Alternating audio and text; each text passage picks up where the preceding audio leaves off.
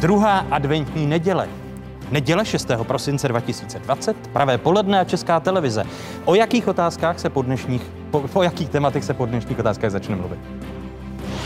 Máme dohodu se všemi kluby, že i když to jednání bude třeba dlouho do večera, tak máme ambici doprojednat druhé čtení státního rozpočtu v tomto týdnu. V nouzi poznáš přítele. Platí to i v parlamentu. Diskuze senátorky bývalé předsedkyně poslanecké sněmovny Miroslavy Němcové z ODS a předsedy poslanecké sněmovny místo předsedy hnutí Ano Radka Vondráčka. Prezident nemusí znát jména konkrétních agentů, ale měl by znát, jak tito agenti ohrožují zájmy České republiky nebo bezpečnost České republiky. Seznamy ruských agentů na hrad?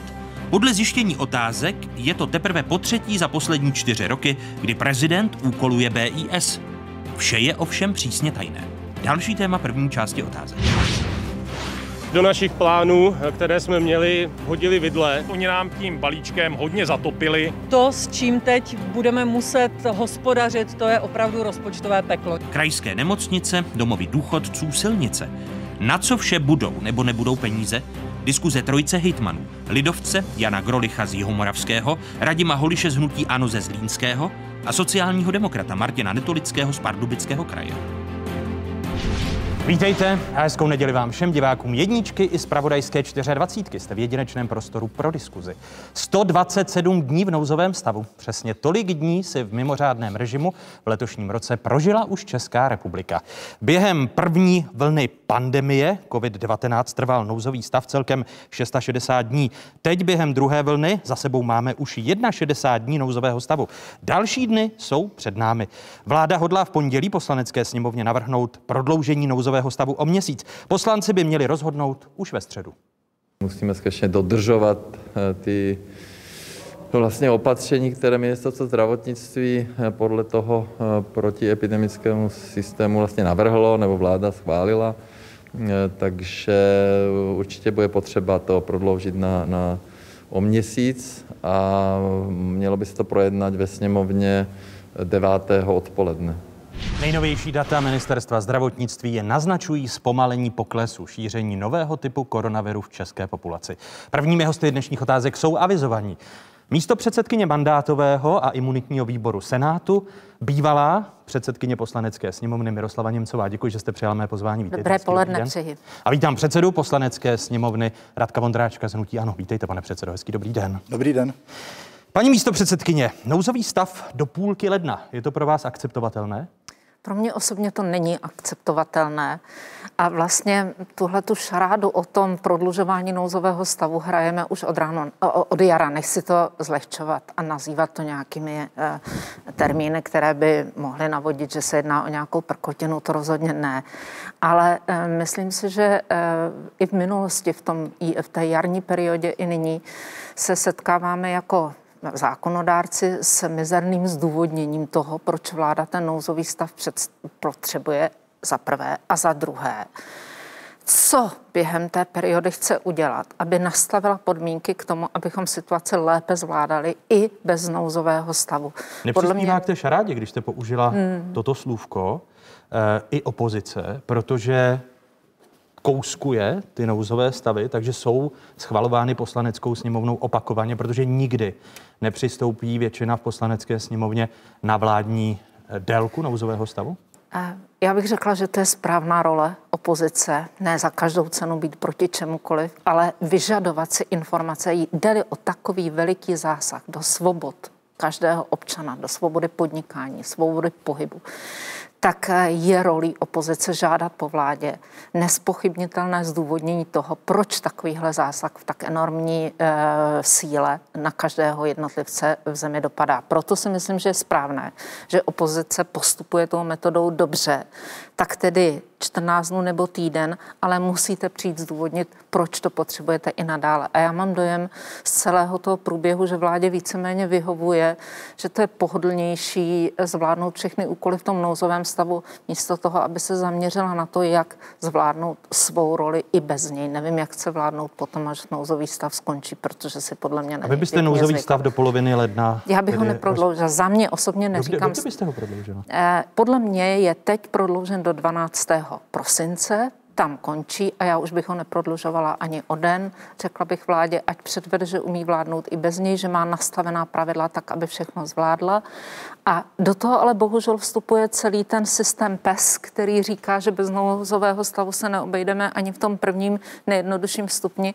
A tohle by měla vláda vysvětlit, protože dokdy tedy vůbec bude potřebovat nouzový stav, když i v tom nejjednodušším stupni se bez něj neumí odejít, obejít. A to já myslím, že je ohromnou slabinou toho dnešního řízení státu touto vládou. Pane předsedo poslanecké sněmovny, je ta žádost o prodloužení nouzového stavu do poloviny ledna žádostí poslední? Tak, některé věci se neomrzí, tak ještě jednou. Nemyslím si, že je to nějaká šaráda. Eh, důrazně bych tady se chtěl ohradit proti tomu, že snad to vládě vyhovuje. Prosím vás, z jakého důvodu by to jakékoliv vládě vyhovovalo? U nás, ve světě, v Evropě. Eh, z nějakých politických důvodů, já nevím, mně se nezdá, že by to prospívalo čistě politicky eh, preferencím hnutí ano. To jsou prostě věci, které se udělat musí. Není to proto, že by to rozhodoval nějaký pes, trošku nám rozhodl taky nějaký soud. A chtěl bych, a říkám to po každé a už možná po třetí v tomto pořadu, jedná se o právní rámec toho, aby mohla platit vůbec jednotlivá opatření. Ale nouzového stavu, pane předsedo, my máme takto v tuto chvíli nastavenou legislativu. Možná to v dlouhodobém eh, horizontu, až se podaří překlenout tady tuhle krizi, tak to nějakým způsobem můžeme změnit. Ale v tuto chvíli se pohybujeme v rámci, který máme. Bez nouzového stavu na základě rozhodnutí soudu nemohou být vydávána jednotlivá opatření. A ta teprve nějakým způsobem zasahují do života, práv a povinností občanů. Myslíte, že to bude Snažíme žádost se... poslední vlády, jak jsem se ptal v letošním roce? No a to je taky věc, kterou říkám už po několikáté, tu křišťálovou kouli nemá nikdo. Evropa se potýká s koronavirem úplně stejně jako my, Spojené státy stejně jako my. Uh, u nich ta vlna dokonce je možná něco spožděná. stavu jako celek nejsou, když zmiňujete no, příklad Spojených států. Taky bych je moc nedával za příklad v jakémkoliv uh, směru, protože... Ale vy jste si začal Spojenými státy. chtěl jsem být trošku komplexní.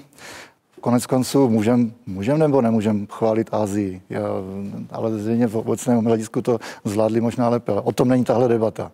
Bavíme se o České republice. Nevíme, jak to bude vypadat. Já třeba, podaří se já vám třeba, ve sněmovně, podaří, se vám, podaří se vám ve sněmovně najít podporu, většinu pro těch 30 dnů, nebo už teď je jasné, že když se to nepovedlo na dvakrát od října, nepovede se to ani na potřetí? No tak ani jednou se to nepovedlo. Tak eh, jestli používám nějaké logické myšlení, tak asi logicky těch 30 dnů zase nebude úspěšných. Ale chtěl jsem ještě říct, eh, na konto ODS, oni říkají, že nechtějí vůbec prodlužovat. A říkám, to by znamenalo, že od 13. neplatí nic. Ale my tady máme pořád tisíce nakažených, pořád uh, jsou ohroženi lidé na životech a pořád i umírají lidé v souvislosti s COVID-19. Takže takhle se prostě nemůžeme bavit jenom A, musí se říct taky B. Ne, to já... já jsem proto, abychom přiměřeně prodloužili. Eh, vláda odpovídá parlamentu, já jsem předseda parlamentní komory a já jsem zastánce parlamentní diplomacie, eh, pardon, parlamentní demokracie. Já plně souhlasím s tím, že to projde tou debatou, a třeba tady ten pes je trošku možná důsledek toho, že byla taková silná debata. Ono to není, e, není úplně, že, že by to bylo k ničemu. Samozřejmě tam vždycky zaznívají extrémní názory, ale obecně i ta opozice, zvlášť první vlně, byla konstruktivní, já to přiznávám. I ta opozice schvaluje ty zákony ve zkráceném jednání. My jsme se dohodli, že zasedáme v polovičním počtu. Teď mi říkal předseda rakouského parlamentu, že oni se nedokázali domluvit, takže zasedají všichni že tam mají stranu, která odmítá roušky, tak chodí bez roušek, tak mají všichni kolem sebe plexiskla. Tak zaplať pámbu v České republice, nějakým způsobem spolu mluvíme, i když je to těžké. Co by měla být ta alternativa, eh, abyste řekli B, jak říká pan předseda? No tak řekněme si, že teď došlo k jistému rozvolnění, které ale eh, příliš nekoresponduje s oním psem. A v vzniká zmatky, které já si myslím, že nás provází od samého začátku, protože napřed vzpomeňme, jsme měli semafor. Ten sotva začal platit, tak, eh, tak byl zrušen.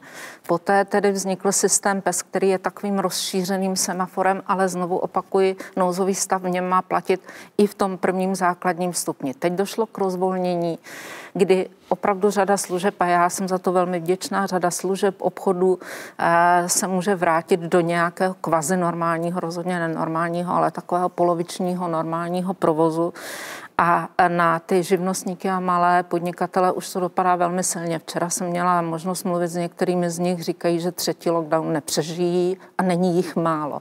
Čili pro mě, jestliže už jsme se rozhodli, byť pan eh, premiér hm, si už vytváří takové alibistické předpolí a říká, že vlastně poslechli jenom pana ministra zdravotnictví, který řekl, že toto rozvolnění může, že toto rozvolnění může takhle být, ale on sám, že je z toho nervózní, no tak co to je za předsedu vlády? Buď Jiným, jinými slovy, vy, vy byste, vy byste uh, nouzový stav nechávala pouze pro čtvrtý a pátý stupeň. Já bych, ano, myslím si, že to má být v těch kritických stupních a pouze pro nezbytné případy, abychom zvládli.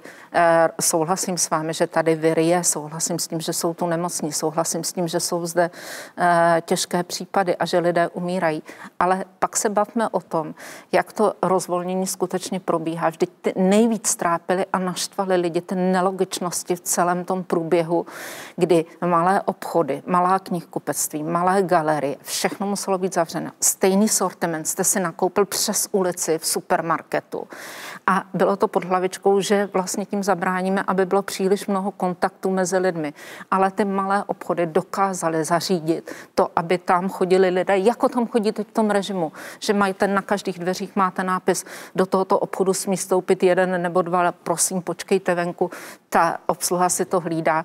A podle mě byla chyba v tom, že všichni se zhoršilo to riziko, že všichni byli v uvozovkách nahnáni do těch supermarketů za tím sortimentem vším, který ostatní prodávat nemohli.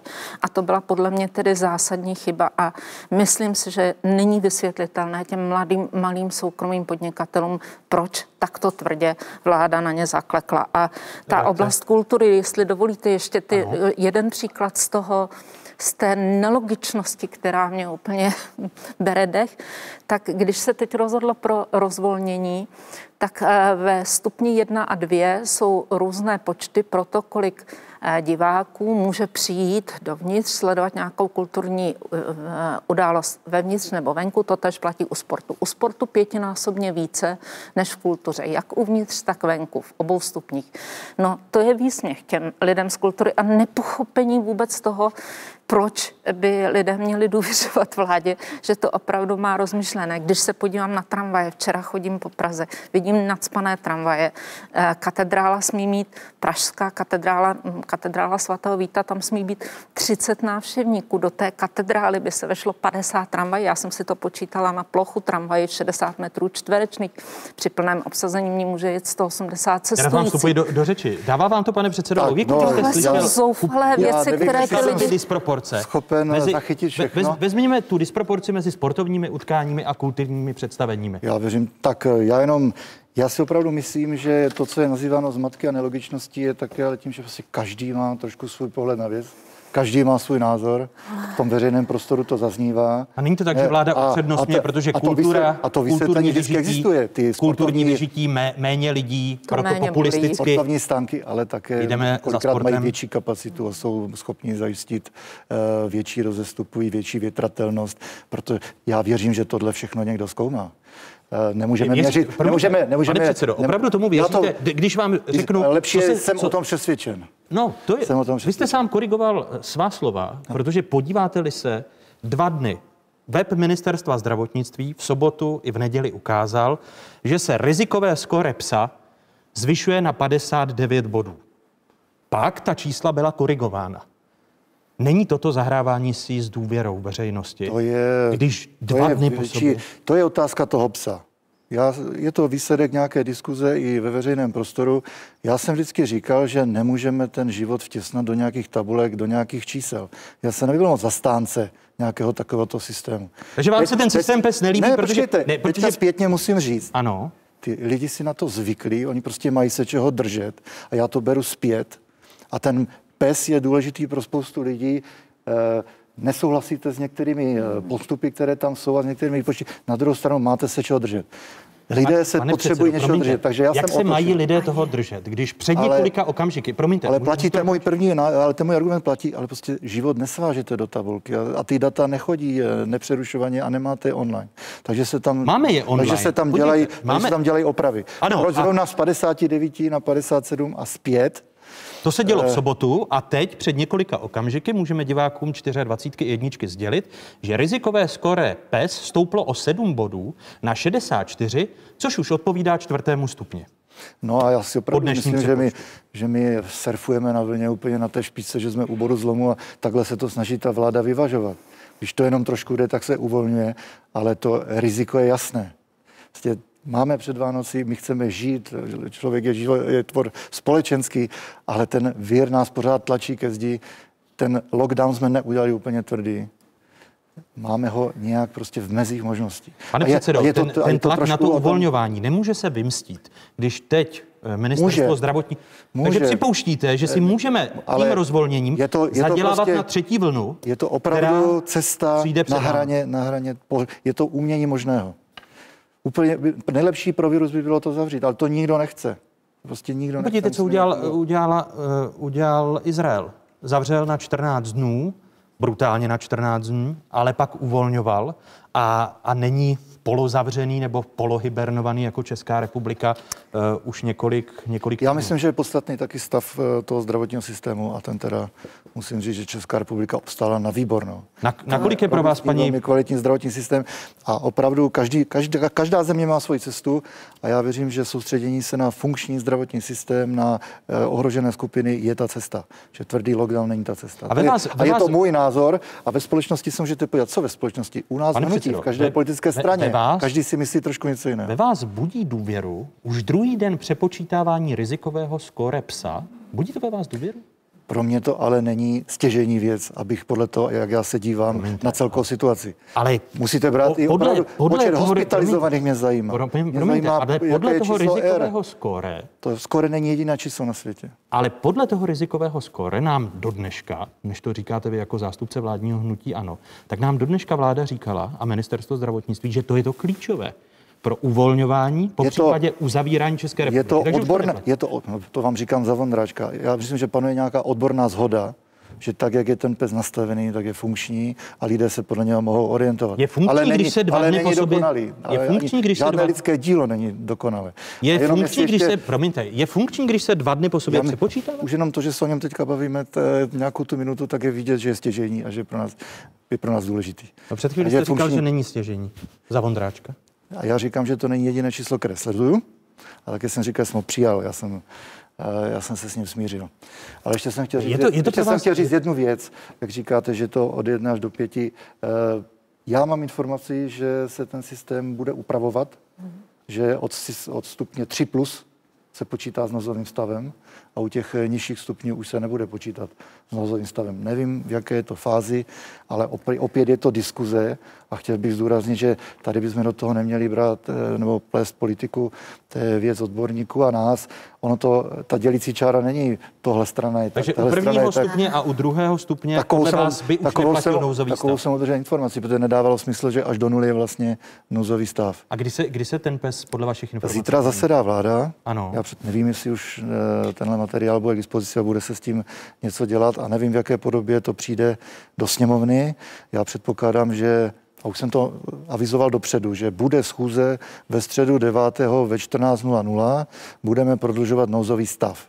Nicméně vláda, nikoli, že by eh, něco nezvládala, ale schválně čeká až do toho pondělí, aby byly relativně čerstvá data, a aby jsme před tu poslaneckou sněmovnu předstoupili s co nejlepšími daty. Na, na, nahrává teď vládě to, že dnešní skóre, pokud ho zase ministerstvo zdravotnictví během několika desítek minut nezmění, protože ráno v 8 hodin byl PES na 59, pak ta data byla stažena, teď jsme to přepočítali, respektive ministerstvo zdravotnictví na 64, což Českou republiku eh, opět začíná vracet do eh, stupně číslo 4. Eh, Myslíte, že bude vláda argumentovat těmi 30 dny nouzového stavu tím, že v neděli se PES dostal na 64 bodů rizika? Eh, Já už jsem to tady říkal, jak to můžete vládě nahrávat? Nijak. Tady neexistuje člověk, který by z toho měl radost. To my Češi proti pandemii. Takže to nahrává maximálně tomu viru. Eh, Ta debata nebude tady o, o skore, ale opravdu o prodloužení nouzového stavu. A zda má vláda právo, respektive ministerstvo zdravotnictví, vydávat jednotlivá opatření. A opravdu samotný nouzový stav, kdyby jsme ho vzali v jeho základní podobě, ještě neznamená jakýkoliv zásah a změnu. To až ta jednotlivá opatření. Přijde, ale, ten přijde rámec, standard... ale ten rámec potřebujeme. Přijde vám důvěryhodné, že ministerstvo zdravotnictví už dva dny po sobě eh, přepočítává eh, rizikové skore psa? No v té nervozitě, která je ve společnosti, si myslím, že to málo komu připadá důvěryhodné, mně ne, ale nechci vzbuzovat nějakou, já, eh, já nevím, nějaké teorie o tom, že je to všechno děláno záměrně, aby se vláda dopočítala k těm číslům, která potřebuje a obhájela si potom svá rozhodnutí. Ale důvěru to ve mně v žádném případě nevzbuzuje a bohužel musím oponovat panu předsedovi. Není to v té politické rovině, ale v té občanské lidské. Já mám pocit, že to není tak, že pes se stal vodítkem a všichni mají nějaké mantinely a vědí, co mohou a nemohou dělat, protože zoufale se dívají na ty tabulky. Za prvé si řeknou, tak až dostupně jedna je nouzový stav a neznáme žádná kritéria, která by nám řekly, co se musí stát aby tedy ten nouzový stav skončil. Za druhé vědí, že v některých aspektech je se psa držíme a v některých se psa nedržíme. Takže málo kdo, já skoro nechci se vsázet, ale domnívám se, že kdybychom teď šli spolu po ulici a ptali se lidí, co přesně teď platí a zda mají ty mantinely a vědí, čím se mají řídit v podnikání, v občanském životě, ve školství a tak dále, jako rodiče dětí a podnik, tak eh, málo kdo to bude vědět. Čili z mého pohledu je to skutečně chaotický systém, tím, že se mění, tím, že do něj, a teď ta politická rovina vstupuje, premiér, který první vstup dramatický jsme zažili v srpnu, kdy eh, s nějakou eh, tezí, jak bude vypadat začátek školního roku, přišel minister zdravotnictví a premiér je zrušil. Nyní přichází minister zdravotnictví Blatný s psem a, nebo s rozvolněním jednáním, pardon, a premiér opět říká, že je z toho nervózní, takže tu politickou rovinu do toho vnáší, v podstatě se vyvinuje a dělá ze sebe toho alibistu, který nezodpovídá za ten stav jako pokud předseda vlády. Pokud se můžu vrátit ještě k nouzovému stavu, já už jsem v úvodu zmiňoval, 127 dní, to je číslo, mm. které se váže k našim mm. prožitým dním v nouzovém stavu. Tady je rekapitulace. Jarní nouzový stav, jak sami vidíte, platil 660 dnů od 12. března do 17. května. Poslanci ho na dvakrát prodlužovali. Podzimní nouzový stav platí od 5. října. Sněmovna ho také prodloužila na dvakrát jako na jaře. Po druhé do 12. prosince vláda chce požádat o další prodloužení o měsíc. Sněmovna by měla rozhodnout eh, ve středu, jak jsme slyšeli od Radka Vondráčka. Otázkou je, Zda by o prodloužování nouzového stavu měla rozhodovat jen poslanecká sněmovna. Tady jsou mm. úvahy ústavního právníka Jana Kysely v rozhovoru pro dnešní otázky. Bych v prvním kroku přemýšlel o tom, jestli do toho rozhodování o prodlužování nouzového stavu v nějaké chvíli nezakomponovat Senát, abychom se drželi té politické roviny, aby tedy zkrátka vláda měla 30 dnů, sněmovna to mohla prodloužit, ale pokud by to prodlužování trvalo 60, 90, to je v celku jedno, tak by to podléhalo schválení Senátu, aby zkrátka vláda ve spojení se svou většinou neudržovala tu zemi v nouzovém stavu déle, než je nezbytně nutné. Otázka na Miroslavu Němcovou. Jak časté jsou úvahy v Senátu, že by při tom opakovaném prodlužování nouzového stavu měla být do hry vtažena i druhá komora parlamentu, tedy Senát? Musím říct, že naplno funguje v Senátu od 11. listopadu, kdy jsem složila slib, takže zda předtím už tyhle ty úvahy se tam vedly, mi známo není. Ale teď se o tom bavíme třeba eh, na senátorském klubu velmi často spíš eh, to má obecnou i konkrétnější rovinu. V té obecnější se bavíme, jak posílit vůbec roli Senátu. Ona existuje eh, komise pro ústavu, jak v Senátu, tak obdobná komise je na půdě poslanecké sněmovny. V průběhu času se tam objevovaly různé návrhy, týkaly se řady oblastí, ale týkaly se i té spolupráce mezi oběma komorami. V jedné fázi to bylo spíše o tom, jak nastavit lhůty k projednání zákonu, ale teď se dostáváme i k tomu, že žijeme v nouzovém stavu, nevíme, kdy se bude a na jak dlouho opakovat. A já jsem přesvědčena, že to, co říká tady pan, uh, pan uh, doktor Kysela o tom, uh, o té možnosti zapojit Senát a v podstatě by nespočívalo vyhlášení nouzového stavu pouze na souhlasu poslanecké sněmovny, kdy je-li všechno v pořádku, tak tam vláda svou většinu má a tudíž, ať si opozice říká, co chce, tak nakonec se svůj záměr může prosadit. Ale ten senát by byl dalším tím, kdo by e, tuto věc mohl posoudit. Minimálně v té chvíli, kdyby Bude to si... při opakovaných žádostech. Ano, takže, při opakovaných takže uvažujete žádostech. o tom, Já že by... o tom určitě uvažuji, bavili jsem se o tom s některými kolegy, není k tomu zatím žádný podkladový materiál, nebo že bychom postoupili k nějakému konkrétnějšímu řešení, ale myslím, že tohle to je téma, které nás zajímá všechny a že se k nějakému konkrétnějšímu řešení blížíme. E, to znamená, že by Senát mohl do poslanecké sněmovny Rádi, poslat? Já bych ráda u toho byla, kdyby ta eh, komise pro ústavu se tímto tématem senátní, se tímto uh, tématem zabývala. Myslím si, že by to vneslo i jakýsi klid do té společnosti, protože uh, jsou tady jednak, za, máme dvoukomorový parlament, tak do takto závažné situace do takto závažné situace, tak jako například Senát musí schvalovat všechny ústavní změny a toto je svým způsobem velmi závažná situace, která dopadá na tu společnost mimořádným způsobem, tak ta kompetence Senátu by tam měla být. Eh, opakovaná žádost o prodloužení nouzového stavu. Eh, vnímal byste, že by eh, mohlo dojít i k většímu koncenzu mezi oběma komorami parlamentu, pokud by ty opakované žádosti schvaloval Senát, pane předsedo? Pana profesora si vždycky rád přečtu, vždycky ho rád poslouchám. Vážím se jako odborníka, v této části s ním nesouhlasím. Ponechal byste tedy tu Ale pravomoc jde, pouze jde o to, že už když vlastně se vůbec koncipovala ústava České republiky, tak se používal termín vládnoucí komora a nevládnoucí komora. A vláda České republiky odpovídá poslanecké sněmovně. A v, v, v spousta věcí ta tíha je právě na té poslanecké sněmovně. A u vládních opatření, které nás se vznikají, a ta odpovědnost vlády směřuje směrem k poslanecké sněmovně. Takže k A při té vůči opakované tomu, žádosti? Vůči tomu, jako jako jak to, jak to bylo původně myšleno na postavení. Senátu. Rád bych se někdy zúčastnil speciálního pořadu třeba na téma e, změna ústavy, to bych, se, to bych byl rád, protože já jsem osmým rokem v poslanecké sněmovně, ústavodárce jsem se doposud nestal pouze zákonodárce. A neříkám to, že by to muselo být nutně špatně. My máme postavenou ústavu, takže je velice těžké ji změnit. Hmm. A ono to má nějaký důvod. Není to zkrátka trhací kalendář. Ale v souvislosti s Ale- nouzovým stavem byste Ale nechal... Zrovna tady s tím nesouhlasím, protože myslím, že je to vztah vláda, poslanecká sněmovna prioritně. Ono, když se podíváme na to, Nebráním, nebráním Senátu, aby věc na plénu jo. projednal a přijal usnesení. Já neříkám, a že už- pan předseda váš s tím seznámil nás. Já neříkám, že už to máme na plénu. Já říkám, že ta debata se začíná vést v tom, v tom Senátu a já bych cítila tu potřebnost v tom, že podívejme se na to i z jiného pohledu. Jestliže eh, poslanecká sněmovna potřebuje v řadě případů eh, Senát k tomu, aby jí pomohl při, nevím, nápravě některých zákonů, které sněmovnou prošly v nějakém tvaru a zjistí se, že Senát může udělat opravy, které budou k užitku. A v tu chvíli, přestože horní komora, tedy dolní komora eh, je ta, která kontroluje vládu, ale k tomu, aby kompetentně vláda vládla, potřebuje mít kvalitní zákony a v tu chvíli je ten Senát, teď řeknu dobrý, ale užitečný, potřebný a je dobře, že ho máme.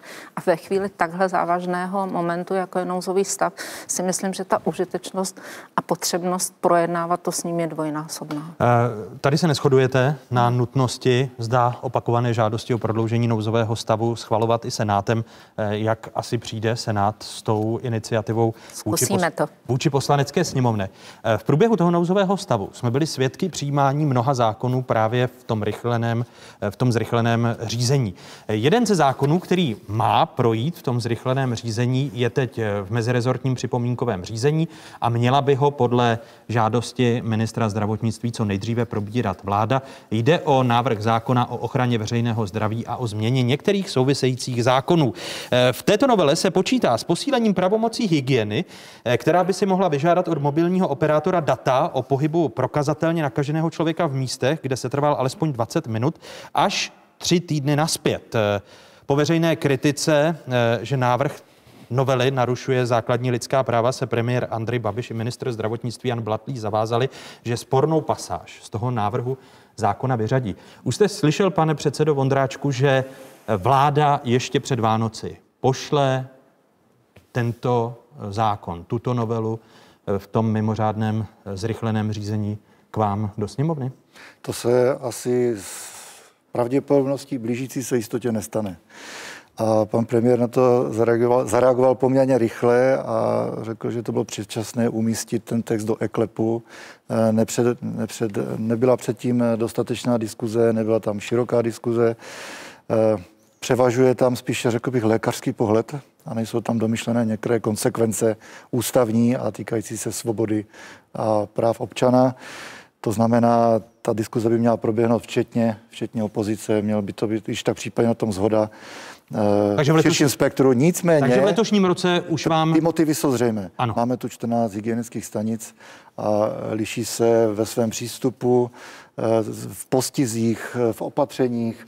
Eh, ukazuje se, že v těch kritických momentech, jako je pandemie, si nemůžeme dovolit takový partikularismus, musíme mít nějaký jednotný postup. Takže myšlenka dobrá ale rozhodně ale provedení... ještě není zralá k tomu, aby přišla do poslanecké sněmovny a ne, aby přišla v nouzovém stavu. Vy tedy nepočítáte s tím, že by, že by tuto novelu zákona eh, jste projednávali ještě do konce roku? Já si nevím představit, že by, na, že by se našla většina ve sněmovně, která by zvedla ruku, že je, jsou zde dány podmínky pro takzvané zkrácené jednání.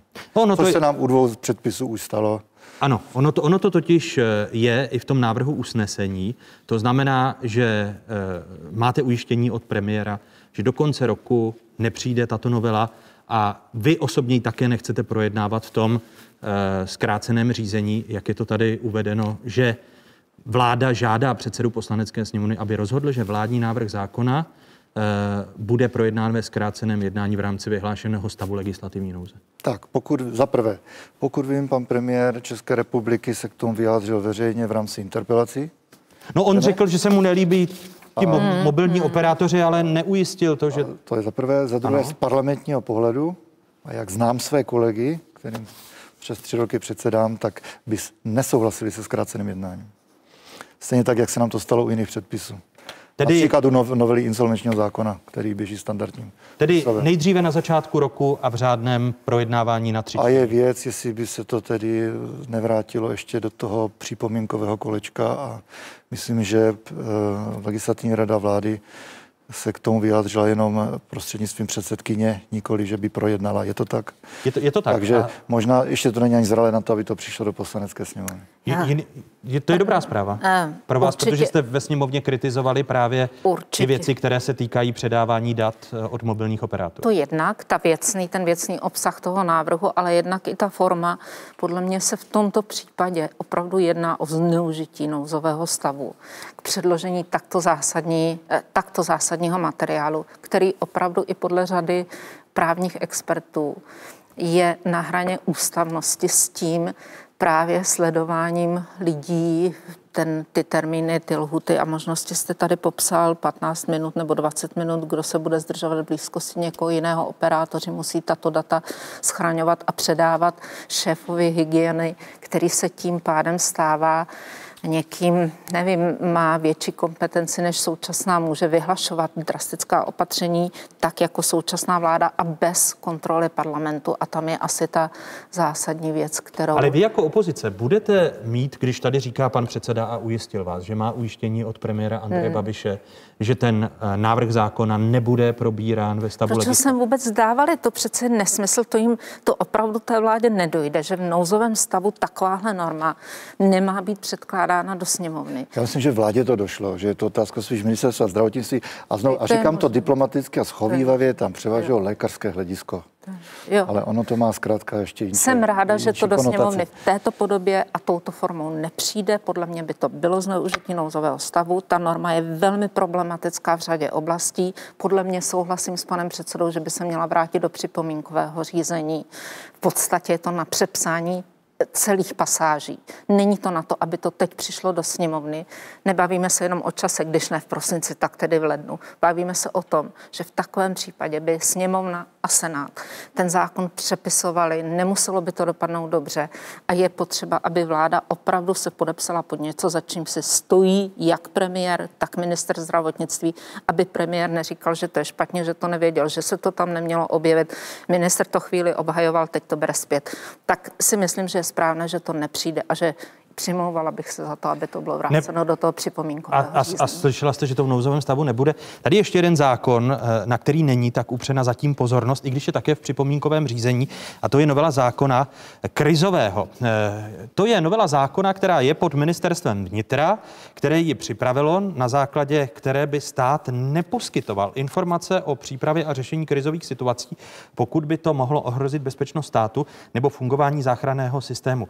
Podívejme se podrobněji do té novely, která leží tady před námi. Eh, informace, které jsou orgány krizového řízení využívány pro přípravu na krizové situace a jejich řešení, jejich zveřejnění by mohlo ohrozit připravenost na krizové situace nebo účinnost krizových situací a opatření. Informace jejich zveřejnění by mohlo vést k ohrožení kritické infrastruktury nebo informace označované jako zvláštní skutečnosti se podle předpisů upravujících svobodný přístup k informacím neposkytují.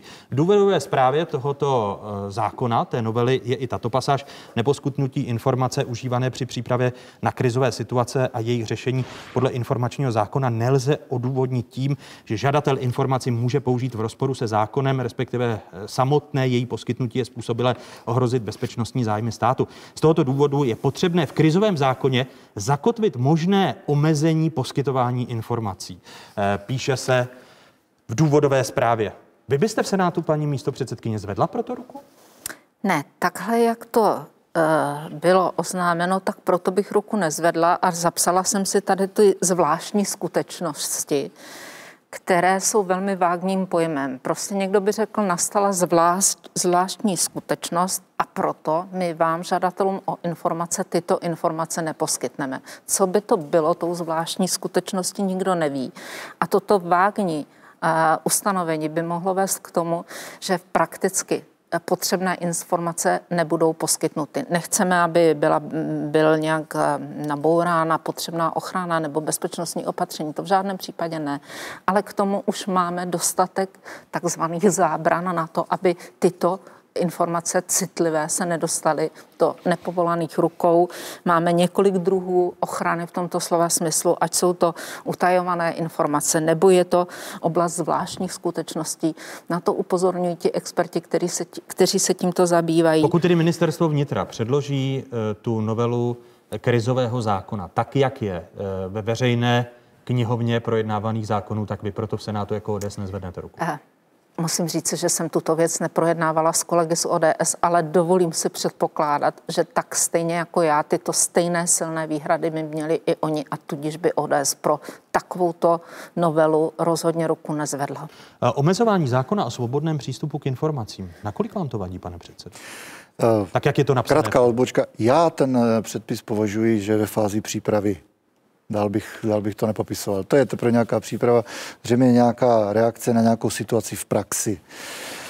Ale informace zaprvé, označované zaprvé, jako zvláštní skutečnosti. Jo, já se k tomu dostanu. Ano. Eh, my ten zákon potřebujeme. Marná slava, politici potřebují být kontrolováni. Ten zákon je strašně důležitý. Když by mluvíte nebylo... o krizovém zákonu nebo ne, o svobodném přístupu? O tom infozákonu, o tom svobodném přístupu k informacím. My se zkrátka bez něj Je to důležitý nástroj veřejné kontroly. Samozřejmě má to zase svoje stinné stránky a to, že například několik chronických stěžovatelů může zaměstnat i dva členy e, samozprávy a kteří jsou na plný úvazek zaměstnaní tím, že mu odpovídají.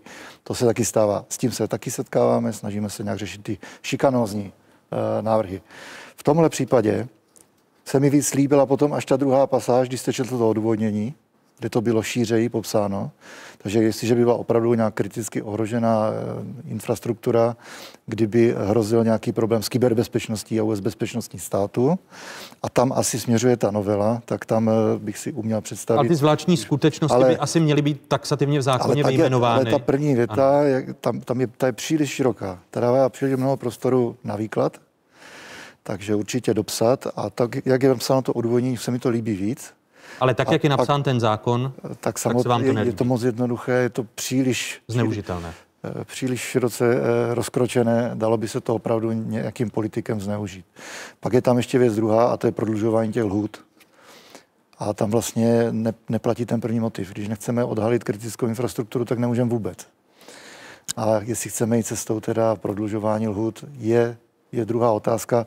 To znamená, strávil jsem nad infozákonem spoustu času, protože několikrát jsem se vlastně potkal i s těmi, kteří za ním stáli, setkávám se s rekonstrukcí státu.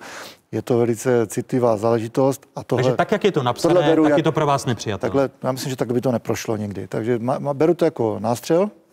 Konec konců ono se to poprvé objevilo snad ve veřejných prostředcích, to nepřišlo z ministerstva k nám. Ne, ne, ne, eh, ono se to objevilo, ono se to objevilo v eklepu. To je právě Hmm, hmm, v ten návrh systému. zákona, který je tady před námi. Tak já myslel- já myslel, že to bylo nějaké Ne, to, to, už, to už je přímo do toho zákona napsané. Já jsem vám citoval přímo Hmm. hmm. ten daný paragraf, jak má vypadat. A citoval se vám i důvodovou zprávu. Eh, A otázky se dotázaly v týdnu na ministerstvo vnitra, jak daleko je právě eh, s přípravou tohoto zákona a zda eh, ještě do konce roku předloží ministerstvo vnitra novelu zákona, krizového zákona do vlády. A ministerstvo nám odpovědělo, že zatím vyhodnocuje všechny připomínky a nemůže zatím říci, kdy bude eh, ten zákon poslán do vlády. Ale, ale je, je to... Myšlenka není v jádru špatná, ale... tak- Provedení tak- se vám nelíbí. Provedení Ale tam asi už i při té přípravě se dělo něco divně, protože tam byla zkrácena lhuta pro to připomínkové řízení na 10 dnů. Některé subjekty vůbec k připomínkování, četla jsem vyjádření hospodářské komory například, ty vůbec eh, k vyjádření tu možnost nedostali a přitom sformulovali řadu svých výtek, které se netýkaly jenom toho, o čem se tady bavíme, poskytování informací, ale dalších ustanovení toho zákona. Čili si myslím, že ta příprava samotná byla nějak z mě nepochopitelných důvodů urychlená. Eh, Někteří, jistě, byli, přes, krizí, někteří řešit, byli eh, přeskočeni krizo- krizové a tudíž to nemůže, z toho nemůže vzniknout dobrý zákon. Eh, Teď z toho, jak vznikají dobré či nedobré zákony, řeč bude o daňovém balíčku. Eh, Zákonu, který zaměstnává obě komory Českého parlamentu. Příští týden ho bude eh, schvalovat Senát. A proč eh, zaměstnává daňový balíček obě komory parlamentu? No, protože největší změny v daňovém balíčku byly schvalovány v noci. Vraťme se v čase. Jak vypadají noční jednání poslanecké sněmovny?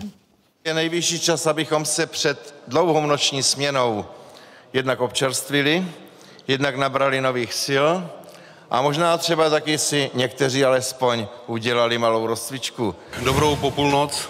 Já jsem člověk, který je zvyklý pracovat v noci.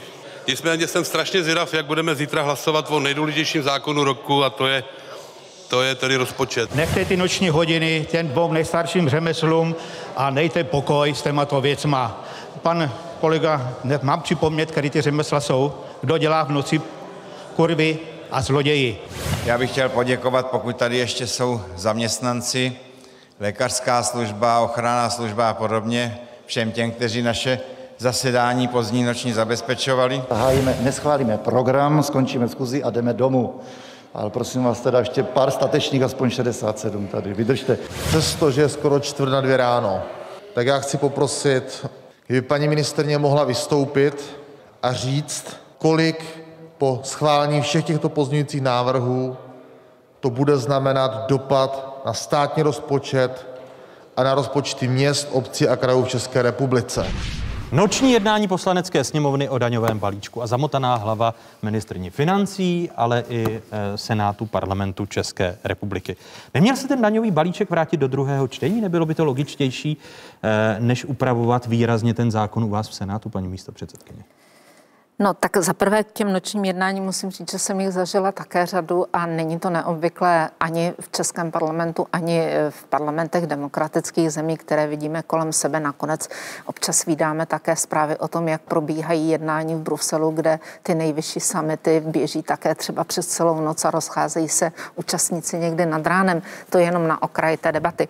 Eh, Pokud jde o to vrácení do druhého čtení, eh, podle mě v eh, zádrhel nastal hned v samotném předložení toho pozměňovacího návrhu předsedou vlády Andrejem Babišem, který k tomu, co předkládala vláda, nečekaně sám za sebe jako poslanec, což je velmi nelogické, předkládá pozměňovací návrh. On podobný pozměňovací návrh, ale s jinými sazbami pak eh, přednesl i Chci vicepremiér to, a což znamená, ČSSD ano, Jan Hamáček. Jan Hamáček, což znamená nesoulad ve vládě. Jestliže výchozím, po, eh, výchozím bodem projednávání zákona je kritický nesouhlas ve vládě, tak je zvláštní, že vůbec vláda připustila jeho projednávání a neudělala si nejprve jasno sama mezi sebou, nevyjednala nějaké společné pozice a s těmito pozicemi potom nehájila ten svůj zákon. Tohle to bylo jasné od samého počátku, že dojde k bitvě.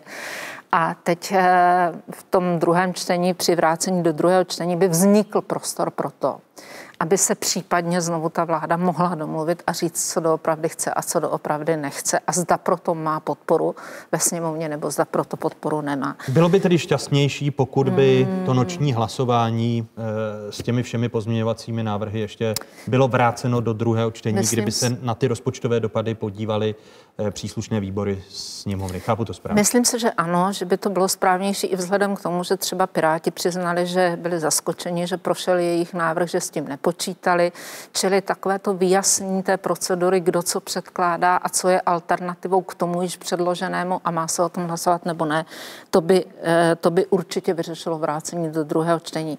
A teď je tady ještě ten termínový tlak, který O, o něm, ale... se dosta, o něm bude Pardon. ještě řeč. Není, není chyba, že, že se to noční projednávání zvrhlo a že jste spíš všechny ty návrhy měli dát do druhého čtení, podívat se na rozpočtové dopady a domluvit se většina ve sněmovně, aby tak důležitý zákon, jakým je daňový balíček, eh, byl předvídatelnější než ta noční šaráda? Já, já myslím, že paní senátorka použila termín nesoulad ve vládě, tím to zhruba trefila. To by ještě, to by ještě nebyl ten největší se problém. chtělo říct jiné slovo, ale... No a to nesoulad je pěkné, já bych se toho držel. Tak úplně plánuje zde nesoulad názorový. Přeskočím to, že byla nějaká společná tisková konference, kde ta koalice se domluvila a nějak vystoupila, nějak to bylo. Pak to padlo. Nebylo to ze strany hnutí ano. Dobře, je tady jiný názor na jinou sazbu, je podložený. To jsou dva názory, kde může probíhat racionálně debata a nakonec zkrátka hlasováním jeden z těch názorů zvítězí. Tam se stal ten problém, že k tomu byl přijat ještě opoziční návrh, který byl naprosto v nesouladu, nesouladem, už byl nesoulad na druhou. A to teda zazlívám koaličnímu partnerovi, protože to se nemělo stát, nemuselo stát. A nevím, nakolik to byl opravdu truc, nebo možná bych nevyloučil ani to, že to byl možná pro někoho zmatek při tom hlasování. Nicméně o, Ne- nebylo o vrácení, chybou- o nebylo vrácení chybou, do druhém čtení se když hlasuje, se navrhuje ve druhém a na tom třetí se o případném vrácení hlasuje na začátku. Už, to už bylo. Takže pak už jsme No, ale bylo tam tako obrovské množství pozměňovacích návrhů, kde jste neměli vyříkáno, jako většina sněmovny. Ano, jak už Co máte projde? To, ale už máte to tady a už se k tomu prostě nemůžete vrátit. No a už to potom, už to proběhlo Teď se, to teď, a teď se, teď se podíváme na to. Ty, eh, ty, ty jednání, ta rychlá, v sněmovně, ty pobíhající postavy, to tam všechno proběhlo. Ale, No, ale to, že byl ty- přijat ten pozměňovací ty- návrh ale ty eh, pobíhající z Pirátské strany je prostě velká Ale- chyba, stojí, stojí to spoustu peněz. No a, tak stojí to méně než já pozměňovací doufám- návrh Andreje Babiše, pane Já předsedo. jsem, eh, no to nestojí. No to stojí. To, to To stojí, víc. stojí, ano. Tenhle stojí 130 a bez toho by to bylo 79,2. No, ale samotný ten návrh Pirátů stojí přibližně 30 miliard, zatímco návrh Andreje Babiše stojí 80 miliard. A od kdy... 79,2. Ano. No a, A to od se kdy- od sčítá. kdy- No ale se to sčítá. No, to No ale věč, větší zásek do a státního rozpočtu když byla udělá na odhlasována jedna část, tak se zkrátka nemůže hlasovat tak, jak se hlasovalo. návrh, návrh to. Co s tím teď dělá Senát? Hmm. Jaké návrhy, senátní návrhy, které příští týden bude horní komora parlamentu schvalovat, jsou teď ve hře? V letech 2010 až 2012 senátoři vrátili poslancům 93 zákony. 32 z nich poslanci přijali v senátní verzi. V dalším dvouletém období vrátil Senát 36 norem. 13 z nich poslanci akceptovali. V letech 2014 až 2016 poslanci odhlasovali senátní verzi v 25 případech z 42. V dalších dvou letech jen v devíti případech ze 30. V posledním funkčním období do letošních podzimních voleb prošlo sněmovnou 14 senátních úprav z celkem 66 vrácených norem. A tím jsme vlastně naznačili, co se může stát, pokud Senát vrátí daňový balíček v pozměněné verzi, protože jste viděli, jak Senát eh, je úspěšný se svými vratkami do poslanecké sněmovny a jak se v čase snižují. A teď se podíváme právě na ty změny, které jsou v Senátu v rámci daňového balíčku a o nichž bude příští týden v Senátu řeč. Návrh podporovaný hnutím ANO stanovuje daňové sazby po zrušení superhrubé mzdy na 15 a 23% Nově k němu premiér navrhuje kompenzovat výpadky příjmů obcí a krajů 20 miliardami korun ročně po dobu dvou let. Občanští demokraté chtějí v Senátu prosazovat sazby 15 a 23% případně 16 a 23 Krajům a obcím by kompenzovali polovinu výpadku jejich příjmů. Piráti by podle poslance Mikuláše Ferjenčíka souhlasili se sazbou daně 17% při současném zvýšení slevy na poplatníka na 28 800 korun. ČSSD prosazuje daňové sazby 19 a 23 zvýšení slevy na poplatníka na 30 tisíc korun a obcím a krajům chce zvýšit podíl z výběru daně z příjmu fyzických osob. A v tom senátním eh, pozměňovacím kole není jedna věc, která vadí prezidentu republiky, že by Senát vrátil respektive zakomponoval do daňového balíčku i délku platnosti, protože prezident republiky v tomto týdnu naznačil, že může vetovat eh, daňový balíček, protože jedna z věcí, která mu vadí, že není na časově omezenou dobu, jak slíbil premiér prezidentu republiky. Zapracujete tuto změnu do daňového balíčku jako Senát za ODS? Eh, za ODS určitě ne. Takový návrh jsem já neviděla a nepodporuji jej a neviděla jsem ale eh, všechny pozměňovací návrhy, které mohou na půdě Senátu vzniknout od ostatních klubů, ale neslyšela jsem od žádného z nich, že by tuto lhůtu dvouletou chtěl do toho zákona komponovat kdokoliv. Může se to stát, nemohou třeba nějakou informaci, nevím, ale v tuto chvíli za sebe, za klub ODS říkám, že ji tam rozhodně dávat nebudeme, nejsme připraveni a nezna, nemám informaci o tom, že by to připravoval někdo další. A jako uh, senátoři za ODS podpoříte Předpokládám ten návrh, protože vy jste hmm. považovali za vítězství hmm. jako ODS, že Andrej Babiš si osvojil váš návrh na zrušení superhrubé mzdy, včetně těch sazeb, takže je to zajímavé spojenectví ODS a, a hnutí ANO. A uh, vy podpoříte snížení té slevy na poplatníka e, oproti sněmovní verzi, tedy zvýšení slevy na poplatníka e, ze současných 24 na nějakých e, 27 tisíc korun? Ten náš návrh zatím, který se rodí, předpokládá, že dojde ke zvýšení o 3 tisíce ročně oproti současnému 24 840 korun, ano. Eh, korun letos. Eh, platí současný stav. My bychom ji zvýšili na 27 840, což je o ty 3 tisíce korun ročně. Navíc 250 korun měsíčně. Eh, k tomu ale ještě chci dodat, musím říct tu výhradu k tomu spojenectví mezi ODS a, a hnutím ANO. Ten Návrh Andreje Babiše předkládala předtím v roce 2018 naposledy ODS, to znamená na zrušení superhrubé mzdy v době prosperity a byl to návrh správný, tehdy jej premiér odmítal, nyní s ním přišel a je to původní návrh ODS. To, že eh, jsme i v minulosti v některých věcech hlasovali, ale bylo to ze strany hnutí ANO až po donucení. Tak uvedu jeden příklad, například zrušení, eh, zrušení EET, kdy my jsme periodicky navrhovali zrušení elektronické evidence tržeb. Ještě na začátku v letošním prvním vyhlášení nouzového stavu v těch jarních měsících paní ministrině neustále tvrdila, že to neudělá, prodlužovala lhůtu, od kdyby to bylo, přičemž tehdy to mělo dopadnout na lékaře, na drobné živnostníky, jako jsou kadeřníci a, a podobně. A ti, ti, zrovna, ti zrovna v té době eh, to měli velmi těžké. Takže eh, nakonec paní ministrině přistoupila na ty návrhy ODS, které vedly ke zrušení EET, čili tyhle ty příklady tam byly už dříve, kdy, kdy hnutí ano pochopilo, že některá věc je dobrá, vzali ji až poté, kdy ji předtím několikrát odmítali. Uvítal byste, aby Senát eh, dál do toho zákona omezenou platnost na dva roky, když prezident republiky říká, že i kvůli tomu může daňový balíček ještě vetovat? Já jenom eh, jednu větu eh, každá krize je zároveň příležitost. A věci, které se podařilo není prosadit, jako třeba zrušení daně z nabití nemovitosti a podobně, zkrátka v těch jiných časech možné nebyly. To se týká i toho EET. Uh, viděl jsem, že to slovo spojenectví uh, nevyvolalo pozitivní reakci, tak já bych si to nebál. Tady se nedá o spojenectví, ale Už Masaryk říkal, že povinnost politiku je harmonizovat celek bez ohledu na svou politickou příslušnost. A my jsme se dostali do situací, kde ten státní zájem by měl opravdu převládat. Měli bychom být státníci, až potom politici. No, opozice, opozice, Takže hlas, myslím, hlas rozumu teď, není promiňte, vůbec nic špatného. Teď, teď eh, mluvím o té levicové, která říká, že to je takový zásek do státního rozpočtu, eh, že se může připravit eh, stát na budoucí privatizaci veřejných služeb a podobně. Protože víc než 100 miliard výpadku příjmů na příjmové straně státního rozpočtu bude obyvatele této země dříve či později bolet. Ale když se vrátíte k té otázce, je chybou, když Senát nedá do toho zákona omezenou platnost na dva roky? Ono to, co jsem se tak bavil, není až tak úplně jednoduchá operace, že se zkrátka omezí účinnost, neboť by pak třeba následovala situace, kdy není žádná úprava nebo je špatná úprava. Teď je to nějakým způsobem dohodnuto, že je to opravdu na dva roky. Všichni s tím pracují, že to je na dva roky. A jenom změnit, v tom zákoně jenom změnit účinnost, ne, myslím si, že to nejde úplně jednoduchým pozměňovacím návrhem.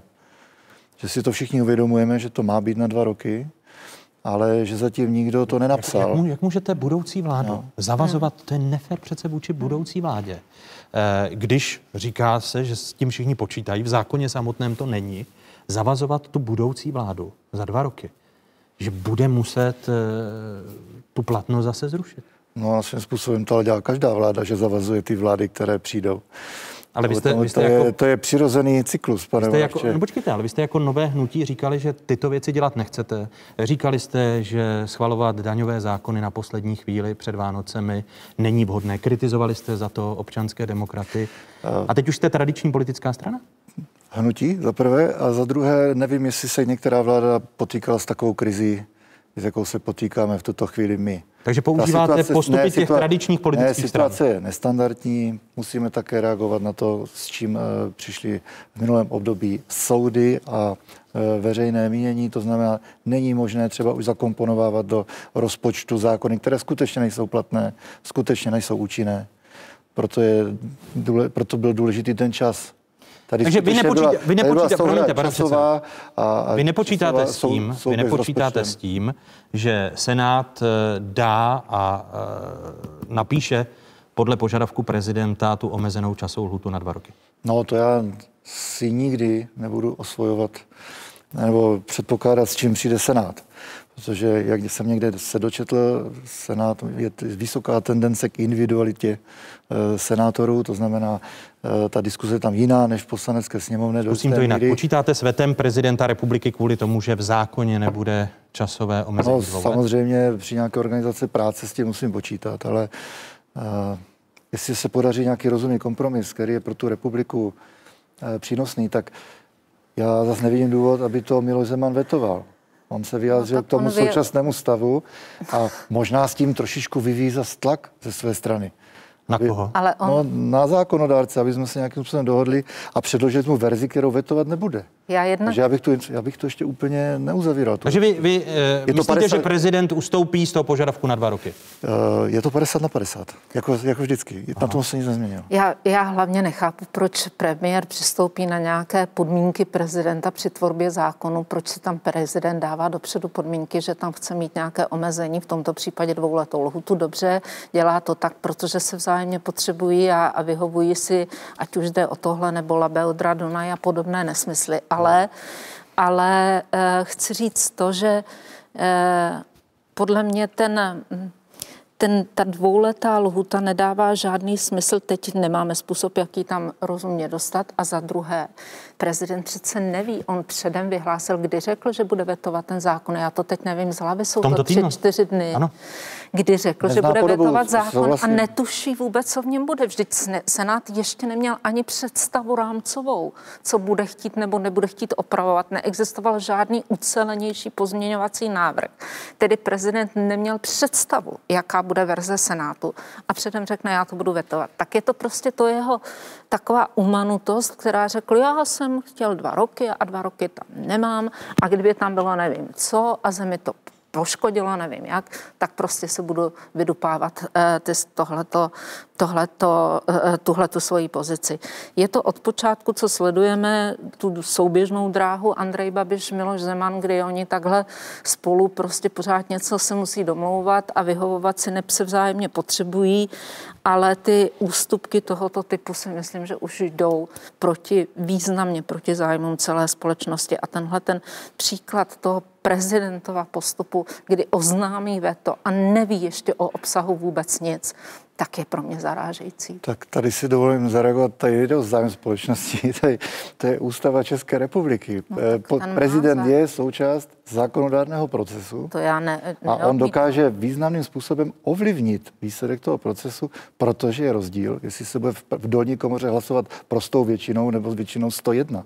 Takže on má velký vliv a má ho schválně to je architektura ústavy, ona to, to má to právo. Si rozumím. Tak, to, že, to, že, to, že to řekl jednoduchou větou a že řekl v případě, že projde materiál tohoto typu a nebude jiný, mm. tak, tak to jednoduše Miloš Zeman eh, vystupuje dlouhodobě v různých věcech, ale já myslím, že mu rozumíme všichni. Já proto, já jsem, ne, proto jsem říkal, a ještě jednou to zopakuju, eh, ten materiál, který přijde ze Senátu. Doufám, že se podaří a bude to historické pro mě, protože se to nepodařilo v tomhle volebním období, že jsme se nějak domluvili.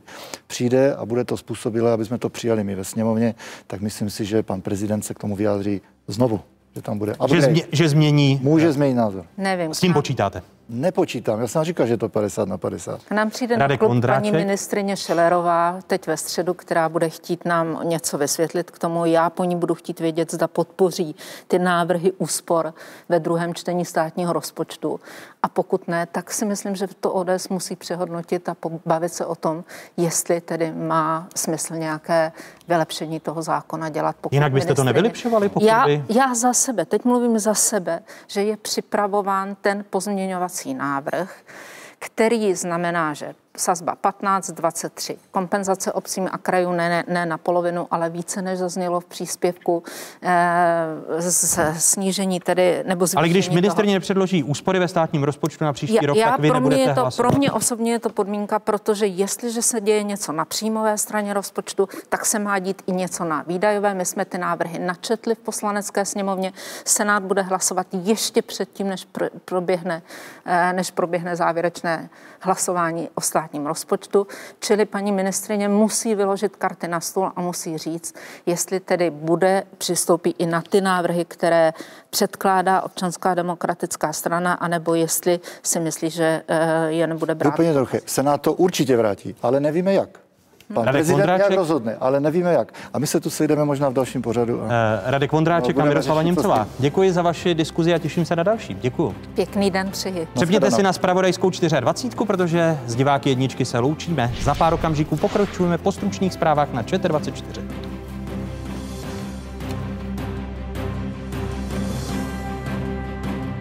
Deprese, úzkosti, nesnášenlivost, agresivita. Jak virové šílení mění lidskou duši? Jaké škody páchá? A jak nedozírné mohou být následky? Sledujte Fokus Václava Moravce, tentokrát na téma Virus v duši. Pozvání přijali psychiatr Martin Holý, dětský psychoterapeut Petr Péte, herečka Simona Babčáková, sociolog Daniel Prokop, adiktoložka Michala Štávková a výzkumník v oboru sociální psychiatrie Petr Winkler. Přímý přenos z psychiatrické nemocnice Bohnice. V úterý 8. prosince po 20. hodině na ČT24.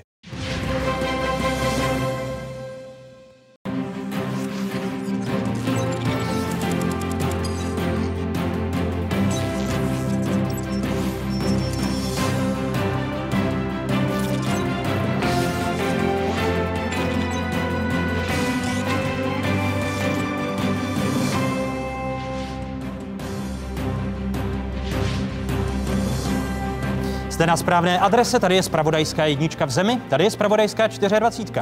O jakých tématech se po dnešních otázkách začne mluvit? Organizačně se zvyšuje podíl lidí z krajské hygienické stanice, kteří pomáhají epidemiologům navolávat z vnitřních zdrojů. Jiný kraj, jiný covid. Mají být omezení celoplošná nebo jen místní? A jak manévry s covidem zacvičili se zdravotní péčí? Diskuzi trojice krajských hejtmanů Jana Grolicha, Radima Holiše a Martina Netolického. Finance jsou na to velice dobře a proto eh, jsem eh, předložil i to snížení daně. Snižme daně, nechme lidem peníze. A co námitka, že ti samí lidé o ně přijdou v obecních a krajských rozpočtech? Další téma druhé části otázek. Ještě jednou hezké nedělní odpoledne vám všem divákům z Pravodajské jedničky v zemi, tedy z Pravodajské 24. Stále jste v jedinečném prostoru pro diskuzi. Rozpočtové peklo. O Mikuláši o něm přišli před sněmovnu protestovat zástupci krajů. Uhlí a brambory přivedli před poslaneckou sněmovnu pražský primátor Zdeněk Hřib, středočeská hejtmanka Petra Pecková a pardubický hejtman Martin Netolický.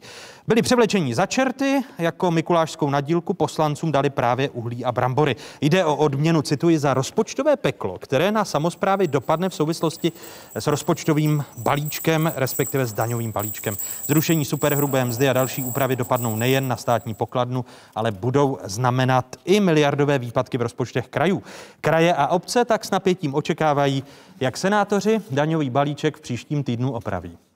To, co schválila poslanecká sněmovna v rámci daňového balíčku, si dovolím říct, že je fatální zásah do ekonomické svobody obcí a krajů, který tady nebyl od sametové revoluce. Jestliže někdo říká, že se z této krize máme proinvestovat, já pevně věřím, že v Senátu zvítězí zdravý rozum a že to, co někteří v tuto chvíli říkají, převedou do kompromisního návrhu a tyto fatální výpadky eh, obcím a krajům budou nahrazeny zaznívá od zástupců obcí. Dalšími hosty dnešních otázek jsou avizovaní hejtman Jihomoravského kraje, místo starosta obce Velatice Jan Grolich. Vítejte, hezký dobrý den. Dobrý den. Mé pozvání přijal hejtman Pardubického kraje Martin Netolický z ČSSD. Hezký dobrý den. Dobrý den. A vítám i hejtmana Zlínského kraje, starostu Rožnova pod Radhoštěm Radima Holiše z Hnutí Ano. I vám přeji hezký dobrý den. Dobrý den všem divákům. Je to pro vás dostatečný kompromis, cca těch 80%, které byste měli dostat jako kompenzaci, pokud projde návrh v Senátu, pane hejtmane? Já se přiznám, že eh, my si nikdo nemůžeme být jistí tím, co ve finále projde, protože ta ta parlamentní noc nám ukázala, že může projít eh, úplně cokoliv, takže my si tím vůbec nemůžeme být jistí, takže já s tím vůbec nepočítám, dokud to nebude černé na bílém. A, a těch 80% vám stačí, pokud by to prošlo? To, co se rodí jako kompromis v Senátu? To je kompromis Senátu pouze pro jeden rok, pouze pro rok 2021. Ty peníze, které nám ale jsou vzaté, tak jsou na pořád. Eh, zatím tam není ta podmínka, že je to pouze na dva roky, takže to je jednorázová kompenzace a já jsem zastáncem toho, že pokud má být nějaká kompenzace, tak má být trvanlivá a má být eh, prostřednictvím rozpočtového určení daní ideálně. Pane Hitmane, vy tady reprezentujete vládní hnutí ANO. Nakolik vám vaše hnutí přidělává vrázky na čele? Tak eh, děkuji za tu otázku. Má to vývoj a má to nějaký směr. Jak tady řekli mý kolegové, tak ještě dneska nevíme, kolik vlastně eh, bude dopad eh, výpadku v příjmu na kraje. Eh, pokud budu mluvit o Zlínském kraji, tak teď s klidem můžu prohlásit a můžu to na datech prokázat, že Zlínský kraj to zvládne a je na tu situaci už teď připraven. S těmi 80% kompenzace? Ano, i s tím. A hlavně tady musím zdůraznit, že samozřejmě i jako já jako hejtman bych chtěl více peněz a chtěl bych do Zlínského kraje přivést všechno na to, na co potřebujeme. Ale bohužel tady si musíme vyslechnout debatu mezi vládou a zbytkem té republiky, kdy vláda říká, nemáme z čeho dávat. A tady to musíme trošičku vykompenzovávat i my. To znamená, říká. Počkejte, vláda nemá z čeho dávat a přitom si sama podsekne eh, daňové příjmy o 100 miliard? No ale ve chvíli, kdy nemůžete z čeho dávat, tak musíte říct krajům, nemám z čeho dát a i kraje musí začít šetřit. Takže jinak se nám zvětšuje dluh celého státu a v této chvíli potom ti samí, kteří dneska křičí a říkají vládo dej, tak budou křičet na vládu, ale ty si vládo zadlužila. Takže já chápu a můžu dokázat na číslech Zlínského kraje, že to není tak, jak bylo teď před chvíličkou prezentováno. Takže vy budete šetřit eh, a návrh rozpočtu kraje už máte s těmi 80%? My nebudeme, my nebudeme šetřit, my budeme proaktivní s tím, že pokud se podíváme na ten fatální výpadek, tak pane Moravče, vy jste určitě analytik, ukážu vám, jak to vypadá s příjmy krajů, pokud, mají, pokud mají tento tento eh, způsob vývoje, to znamená, není tam žádný fatální propad. Pokud se podívám na příjmy, které mi chodí během měsíčních výdajů, a to kolegové určitě budou vědět taky, jak vlastně letos chodily ty peníze, tak se, se dívejte, že nejsme v žádných fatálních číslech. Jo? Chybí nám poslední splátka pro Zlínský kraj, to znamená cirka nějakých 400 milionů, s kterými se letos musíme vyrovnat. A ještě s těmi zhruba 300-350 miliony se vyrovnáme v příštím roce. Vy tedy... Proaktivně. Pro, a vy proaktivně. Mluvíte o proaktivně, tady pan hejtman Netolický e, počítá s tím, o čemž ještě bude řeč, e, že nechá kraj v rozpočtovém provizoriu, protože neví, jaké vlastně budou příjmy, dokud e, nebude daňový balíček schválen. Vy budete mít standardní rozpočet. Ano. Nepočítáte s těmi 80%, ano. nebudete hospodařit v rozpočtovém provizoriu. My jdeme do rozpočtového provizoria, schvalujeme rozpočet, který je teď nachystán, je sice deficitní, ale dokryjeme ho z, z, z, z, z, z, už teď dneska z podepsaného úvěru. To znamená, půjdeme do toho, co nám doporučuje vláda, abychom si i my vzali a trošku vzali na sebe to riziko, která, které dneska na tu zemi dopadlo. Kolik a budete mít deficit? Uh, jdeme do rozpočtu, který má 635 milionů uh, deficit, s tím, že uh, otazník je, kolik to skutečně bude. A to chci říct, že každé, každé zastupitelstvo kraje bude řešit rozpočtové opatření, každé zastupitelstvo kraje na to bude reagovat a v průběhu toho roku, tak jak ty peníze budou chodit, a já doufám, že budou chodit, to záleží na nás všech, podle toho budeme reagovat a s tím rozpočtem hýbat. Tedy při nejmenším budete mít půl miliardový schodek jako Zlínský kraj. Zatím je to v návrhu rozpočtu, tak to 14. prosince budeme schvalovat zastupitelstvem. Proč vy jdete do rozpočtového provizoria, když tady od kolegy ze Zlína slýcháte, že tak. se musí uskrovnit a že připraví standardní rozpočet? A tak kolega ze Zlína nemůže říkat nic jiného, tak je to logické, protože samozřejmě by popíral e, názory pana premiéra, ale by, bylo tady slyšet celá řada věcí, které si právě v rámci těch návrhů podle mě protiřečí, protože na jedné straně se tady bavíme o tom, že stát má šetřit a nemá zdroje, ale pak si ještě zároveň na příjmové stránce podřízne příjmy. A to je ten hlavní moment, který v tuto chvíli e, podle mě, mě zbytečně tu diskuzi, diskuzi posouvá, protože já nevím, jestli někde vůbec na světě existuje ekonomika, eh, která je v hospodářské krizi a podřezává si příjmy. To podle mě prostě je opravdu nonsens a mě překvapuje, eh, že se k tomuto někdo vůbec eh, odhodlá. Víte, ono se tady potkává vlastně několik vlivů. A bohužel přišli všechny najednou. Takže na jedné a, a to rozpočtové provizorium, abyste se vrátil k mé původní otázce. Já jenom jsem chtěl říct, že tady máme na jedné straně bohužel ekonomickou krizi, ale blíží se nám parlamentní volby. To znamená, toto dohromady způsobuje naprosto podle mě nečekanou diskuzi před vánočními svátky, jaké bude hospodaření státu a územních samozprávných celků v následujícím roce. To se ještě nestalo za celých 30 let eh, vlastně samostatnosti nebo, nebo od samot, sametové revoluce. A rozpočtové provizorium, já vám to ukážu na jiných grafech. Toto je predikce ministerstva financí pro Pardubický kraj. Ty oranžové sloupce jsou na rok 2021. Všimněte si, jak se vyvíjela predikce ministerstva financí od roku 18-19, ale i v průběhu letošního roku. A to, jsou, to je podle stávající legislativy. A když k tomu ještě přičtu tadyhle tento graf, který ukazuje, co může o co může přijít dále Pardubický kraj v případě schválení superhrubé mzdy, tak padáme o neuvěřitelných dalších 700 milionů. Čili já, když to srovnám, investice jsme chystali na uh, určitou, určitý objem prostředků, v tuto chvíli jenom náš malý kraj přichází, nebo by mohl přijít až více jak o 1,3 miliardy korun což je 25%. A na tom nejsme schopni prostě, nejsme schopni připravit relevantní čísla. Tak to proto, znamená, proto jdete do rozpočtového provizory jako Pardubický kraj od 1. ledna. To je totiž zodpovědný přístup, protože my nechceme schvalovat uh, schodek v rozpočtu. My chceme počkat na to, jaká legislativa bude od 1. první uh, platná, protože v tuto chvíli to nevíme. Vůbec nevíme, jaké změny projdou. To znamená, na čem my máme stavit přímou stránku rozpočtu. A vždycky, když se sestavuje rozpočet, Nejprve se podíváte, kolik dostanete a na základě toho, to je stejně jako v rodině, připravujete výdaje. Bohužel ten stát se chová takovýmto způsobem a protože já už jsem nešťastný, eh, tak jsem eh, požádal pana premiéra, který furt neustále do televize říká, eh, čeho všeho dosáhl v rozpočtování státu, tak ať nám přijde sestavit rozpočet relevantní, aby bylo všechno zabezpečeno, dotace, investiční politika. A přijede pan premiér, co vám odepsal? No, pan premiér zatím asi chce využít 30 denní lhuty, protože protože po 14 dnech jsem zatím žádnou reakci nedostal, ale já věřím, že se pochlapí a že přijede, protože jsem těším na to, jak budeme rozebírat rozpočet kraje, který mimochodem máme připravený, ale v tuto chvíli je cárem papíru. Takže eh, vy rozpočtové provizorium záhy, záhy pane hejtmane, vy dostanete slovo. Eh, na, na čem tedy stavíte příjmy? Vy, vy to děláte eh, jako Zlínský kraj na tom možném kompromisu ze Senátu?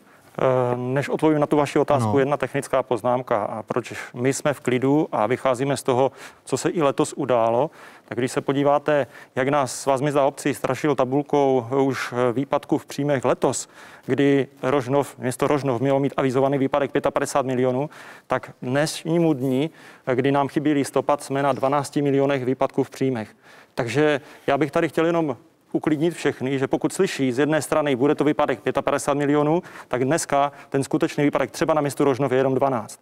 Takže tady bych chtěl hmm. být jenom, aby bylo uh, řečeno, že my vycházíme z toho, že Vláda neřekla, že nám nedá další peníze, o tom bude ještě jednáno, řeší se kompenzace, řeší se e, celkový rud, takže my dokud nebudeme mít to číslo, tak já vám dneska neřeknu, kolik. Ale na čem ten rozpočet máte postavený? Když... Na odhadech ministerstva financí, které jasně definovalo, co hmm. můžeme a jakým odhadem můžeme jít. A, ta, a tam, tam je těch 80% kompenzace. Jsou, ne, ne, ne, to ne, jsou ta stará to čísla podle stávající legislativy. Ale, ale to znamená, tady... že nemůžete stavit rozpočet na příští rok, když vlastně nevíte, eh, co ta sněmovna schválí. To znamená, že pokud kolegové to staví, to my můžeme taky. To je tenhle ten sloupec. Ale pokud eh, se schválí ty změny, tak jak jsem naznačil, tak ty propady můžou být velmi hluboké. To znamená, že kolegové to staví tak, že pak budou škrtat. Proto je lepší počkat. A vy, vy jako, a vy jako... Tady, tady prosím, nezlobte se, pokud budeme škrkat, tak je to právě otázka, jak se bude chovat celý příjem daní. Nemůžeme říci, že to je jenom čistě na tom, co nám kraje dají. Bude záležet, jak se zodpovědně my všichni budeme tady v této republice chovat, abychom dostali do toho rozpočtu co nejvíc peněz a takhle z těch daní nám.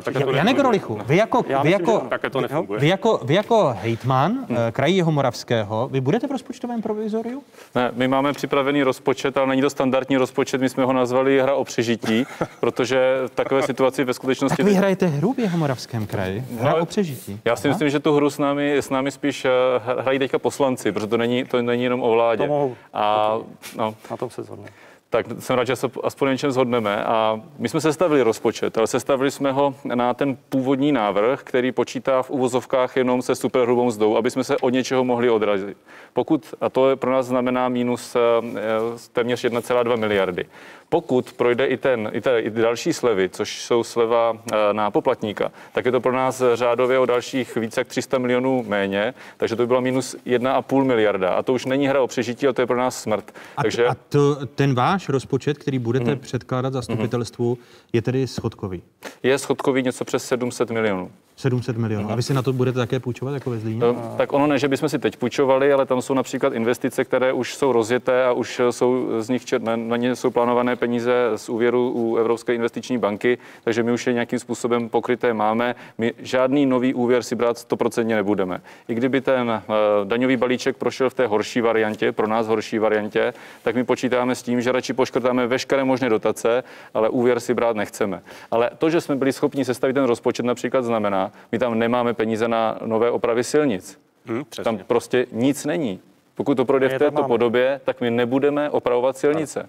My teda k tomu budeme navrhovat eh, eh, provázející usnesení, že spočítáme na začátku roku daňový převis, který vždycky nějaký je. Doufáme, že to bude 100 milionů a víc a drtivou většinu dáme do dopravy, ale to, že jsme schválili rozpočet, neznamená, že jsme v pohodě. My prostě například vůbec nebudeme opravovat silnice. Ale a tady ve Zlínském kraji mohu, pan Hejtman říká, krásně. že oni budou. Ještě, ještě spíš pro diváky bych chtěl doplnit, že třeba ve Zlínském kraji z 15 miliardy Eh, zhruba nějakých necelých 11 miliard je jenom průtok. To jsou všechny sociály, všechny školy, všechny tohleto. Pokud tady mi kolegové říkají, pokud mi tady kolegové říkají, že to je smrt a tyhle ty detail, takovéto popisy, tak já s tím nesouhlasím, protože nás zajímá tady tato, ten, tenhle, hmm. tenhle ten podíl, což je nějakých 10, příjmy. Des, zhruba nějakých 30 těchto těch, těchto těch na těchto těch, o těchto těch číslech se dneska bavíme. Přesně o těch, tak, ale ty naše propady počítáme z těchto čísel. 11, tyhle, mě tyhle čísla nezajímají, my ty propady počítáme z těchto Ale čísel. pane kolego, tohle je velice zajímavé ano. a jsem rád, že to děláte, protože pan premiér vůbec nechápe, že pokud máme nějakých 11 miliard na účtech, jo, ročně. Že tam také je třeba v našem kraji 7 miliard korun na takzvané přímé náklady ve školství, to znamená na platy učitelů základních, mateřských škol a tak dále. A to jenom proteče. Pan premiér se domnívá, že hospodaříme eh, s takovými to ciframi. No takhle, když se mu to někdo jenom řekne bez komentáře, no tak samozřejmě to vypadá jako hodně peněz. Ale já vám můžu říct, že v tuto chvíli, v tuto chvíli. A to chcete, aby vám premiér, který nerozumí financování krajů, aby vám přijel sestavovat rozpočet? Já chci, aby se s tím především uh, aspoň seznámil. jako tady výborné, poznamenal, podle mého názoru je v tuto chvíli nebudu... strašně důležité, ano. aby premiér této země, který eh, navrhuje jako poslanec nějaké daňové balíčky, tak aby se seznámil opravdu s těmi makroekonomickými dopady, a to nejenom na stát, ale i na služby poskytované obcemi a kraji, aby se tím zabýval detailně. Protože ta povrchní debata je dobrá tak do přímých přenosů na tiskové konference. Ale ono to není úplně tak jednoduché. Já možná přijedu do Zlína se poradit, protože evidentně kolegové jsou kolegové asi v pohodě. My třeba v pohodě nejsme, souhlasím s tím, co říká tady pan kolega Grolich. My taky nemáme eh, peníze z vlastních zdrojů na opravy silniční sítě. Jestli kolega říkal, že bude mít 100 milionů na Jižní Moravu, to je prosím zhruba 10 kilometrů opravených silnic na celý rok, což jsou strašně malé peníze. Kolik vy budete mít?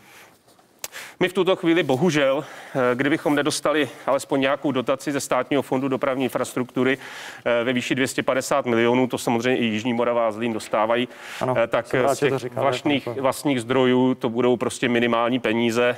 My bohužel musíme přistoupit k restrikcím taky, protože prostě peníze nebudou. Ono, když se podíváme, kolik peněz daní šlo v posledních letech do krajů a obcí v České republice, dostáváme se k těmto číslům. V roce 2013 činily celkové daňové příjmy obcí bezmála 162 miliardy. Ve stejný rok přišlo na účty krajů necelých 47 miliard korun. S rostoucí ekonomikou a výběrem daní v dalších letech rostly i rozpočty regionů. V roce 2018 obecním rozpočtům pomohlo také navýšení podílu z vybrané DPH. Ještě v loňském roce tak daňové příjmy obcí činily více než 245 miliard a krajů 75 miliard korun. V letošním roce má jít podle zářijového odhadu ministerstva financí o pokles na necelé 223 miliardy pro obecní a na asi 67,5 miliardy pro krajské rozpočty. Takže vidíme, že celkové daňové příjmy by příští rok klesly, i kdyby žádné daňové změny neprošly. Eh, vy jste to, pane Hejtmane, už tady ukazoval na tom vašem grafu, že pro vás je klíčový ten výnos eh, z vlastních daní v rámci ano. rozpočtového určení daní, ale eh, na hodnoty z toho loňského roku se podle zářijové predikce ministerstva financí můžete jako kraje dostat až v roce 2022, ano. když pán Bůh a všechno ano. dobře půjde. Ale my v návrhu rozpočtu ano. s tím takto počítáme a počítáme s menší částkou. Já mám ještě jednu poznámku potom k té zadluženosti krajů. Eh, určitě by bylo zajímavé se podívat, jak kraje můžou a nemůžou si teď šáhnout na další peníze.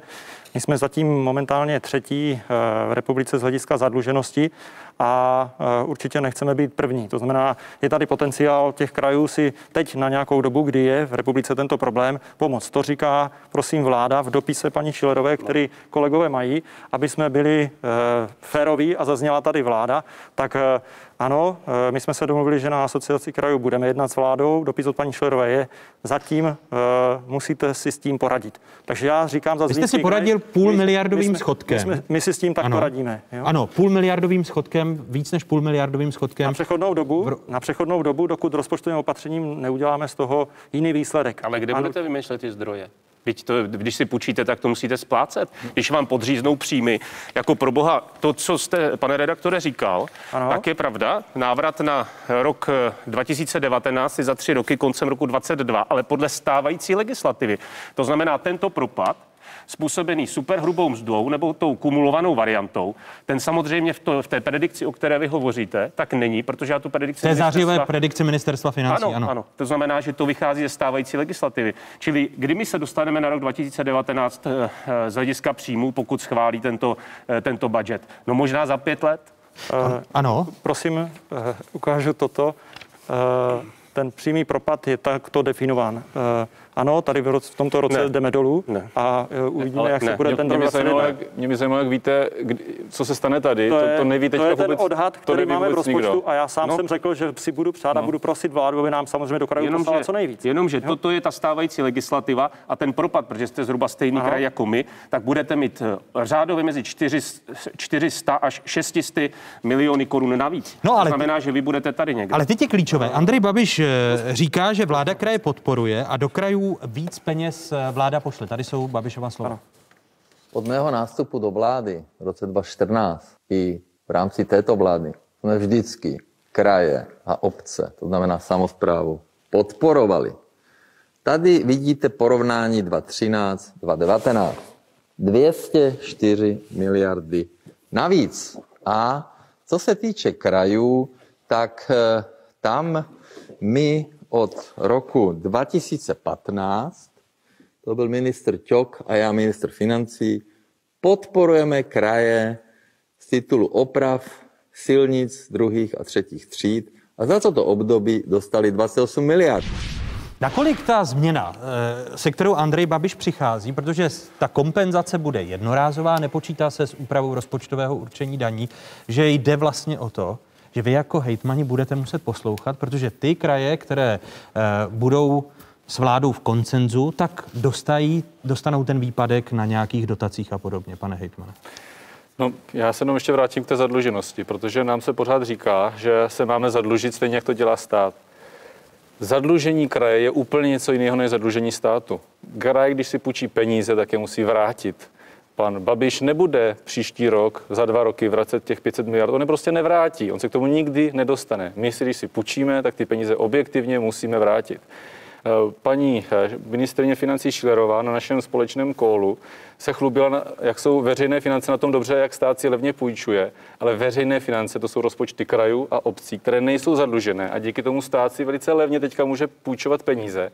A na druhou stranu, oni nám ty peníze berou, takže nás nutí, aby jsme se zadlužovali, aby se v budoucnu zase stát mohl zadlužovat dráž mnohem. Takže to je úplně šílený systém a já opravdu nemám rád, když se baví o tom, aby se kraj zadlužoval a obce zadlužovaly podobně jako stát. To je úplně jiná písnička. Takže, takže to jenom tady k tomu. A to, že... Protože vy si nemůžete vydat krajské dluhopisy a fungovat, fungovat ne, jako státní My musíme rozpočet. jít do banky, půjčit si tam peníze a za nějakou dobu je vrátit. To je úplně jiný dluh, než co, co dělá stát. Jak to, jak to tedy bude, budete, budete dělat?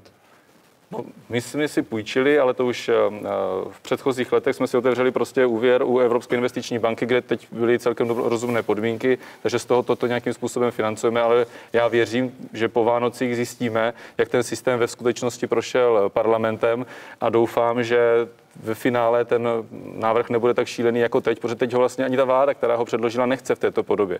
Tak já doufám, že projde v nějaké podobě, která bude rozumnější. No ale sám říkáte, že nemáte zajištěné ty mm-hmm. příjmy eh, v souvislosti se zrušením superhrubé mzdy na roky 2022 a na další roky, protože nevíme, jak dlouho to bude v platnosti. Ne, to, to, to jsem neřekl, že to nemáme zajištěné ty příjmy. My, my sice máme schodkový rozpočet, ale ty příjmy na to máme zajištěné.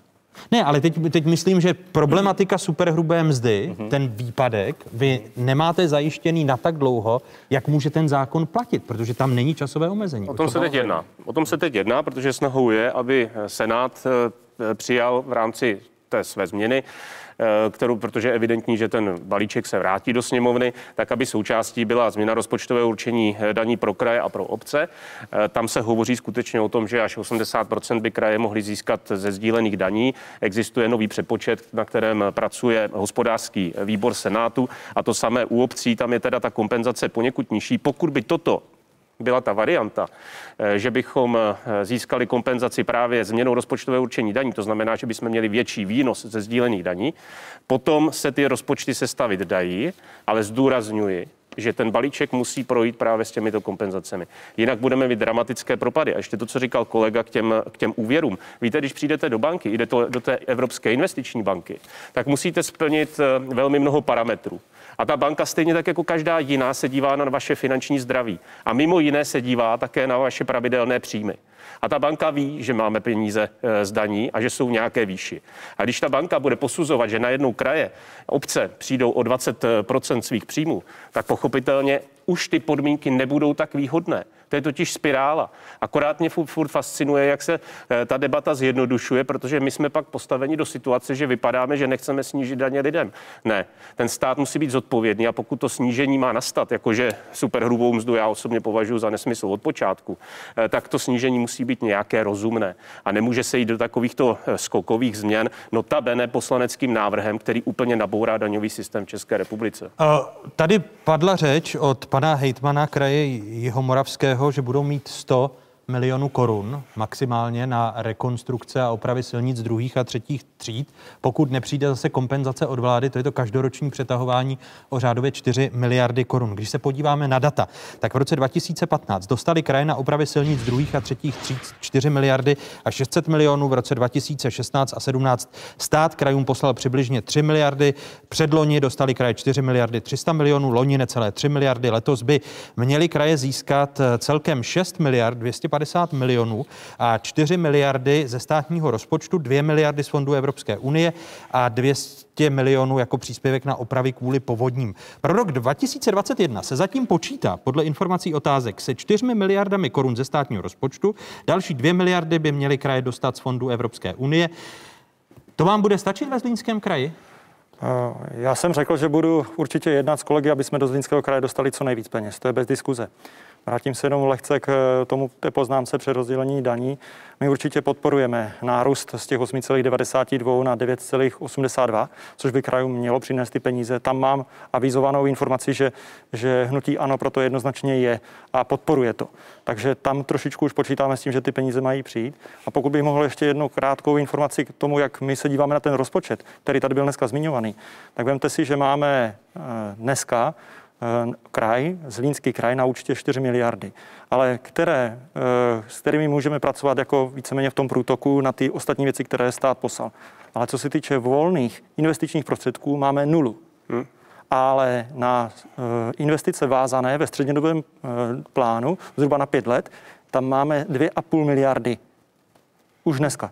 Ale to znamená, příští, to znamená, ale říkáte, že na příští rok. To znamená, tedy... promiňte, já to, promiňte, já to jenom dořeknu. Ta myšlenka je v tom, že my máme velkou investici, na které byly dělané peníze, kterou my ve Zlínském kraji nechceme, a my z těchto těch peněz budeme investovat další investice. To znamená, 2,5 miliardy musíme nějakým způsobem v těch rozpočtových uh, opatřeních dostat do toho rozpočtu a změnit ty položky eh, chápu, na to, chápu co správně, že vy, vám ten polštář dělá uh, ta výstavba hmm. Zlínské nemocnice. Ano, uh, dneska jsou to 2,5 miliardy. Což jste měli na, naalokováno a vy uh, jako hejtman tu, tu investici chcete zrušit. Jinými slovy, že bude... My chceme zru... investovat do něčeho jiného. Že, že, bude, že bude zrušen... Ne, ne do provozu, ale ano. do investic chceme investovat nějak jinak. A, a vy zrušíte tedy to, to projektové řízení a, a Zatím projekt... na zastupitelstvu ano. 14. prosince chceme pozastavit veškeré práce s tím spojené a vzít si čas na to, kde máme různé háčky, kde jsou různé závazky, tak abychom kraji samozřejmě žádné další škody nespůsobili tímto jednáním. Musíme být velmi opatrní, protože je to velmi složitý proces. A po pozastavení je druhé kolo a tím je zrušení veřejné zakázky na projektovou A to myslíte, že přijde? To plánujeme. A, a kdyby to bylo zrušeno? To Myslím si, že po novém roku. Po novém roce v lednu, že zrušíte výběr. V lednu úplně nebude záležet na tom, jak se k nám dostanou ty právní rozbory toho, co jsem avizoval, aby se kraji aby kraji naším jednáním nevznikla další škoda. Když mi, když mi ale zodpovíte tu otázku, když jsme viděli teďka silnice druhých a třetích eh, tříd, eh, každý rok tu přetahovanou o, o peníze, aby kraje mohly opravovat silnice druhých a třetích tříd.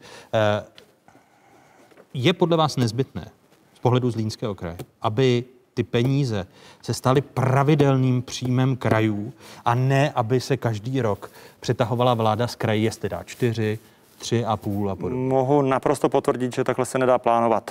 Nedá se takhle dělat investiční výstavba, takže ono, ono to provází do jiných oborů, nejenom do dopravy, ono to do, provází do sociálu. Tam jsou prostě věci, které pokud ty kraje nebudou vědět přesně, jak se to bude plánovat minimálně na tři až na pět let, tak v té chvíli ta práce s tím je velmi složitá. Tady Povídal jste si o tom se svojí stranickou kolegyní s Alenou Šilerovou eh, a může dojít k nějaké změně rozpočtového určení daní, které by například kvůli financování oprav silnic, že by se k těm sdílením daním přidala i daň silniční?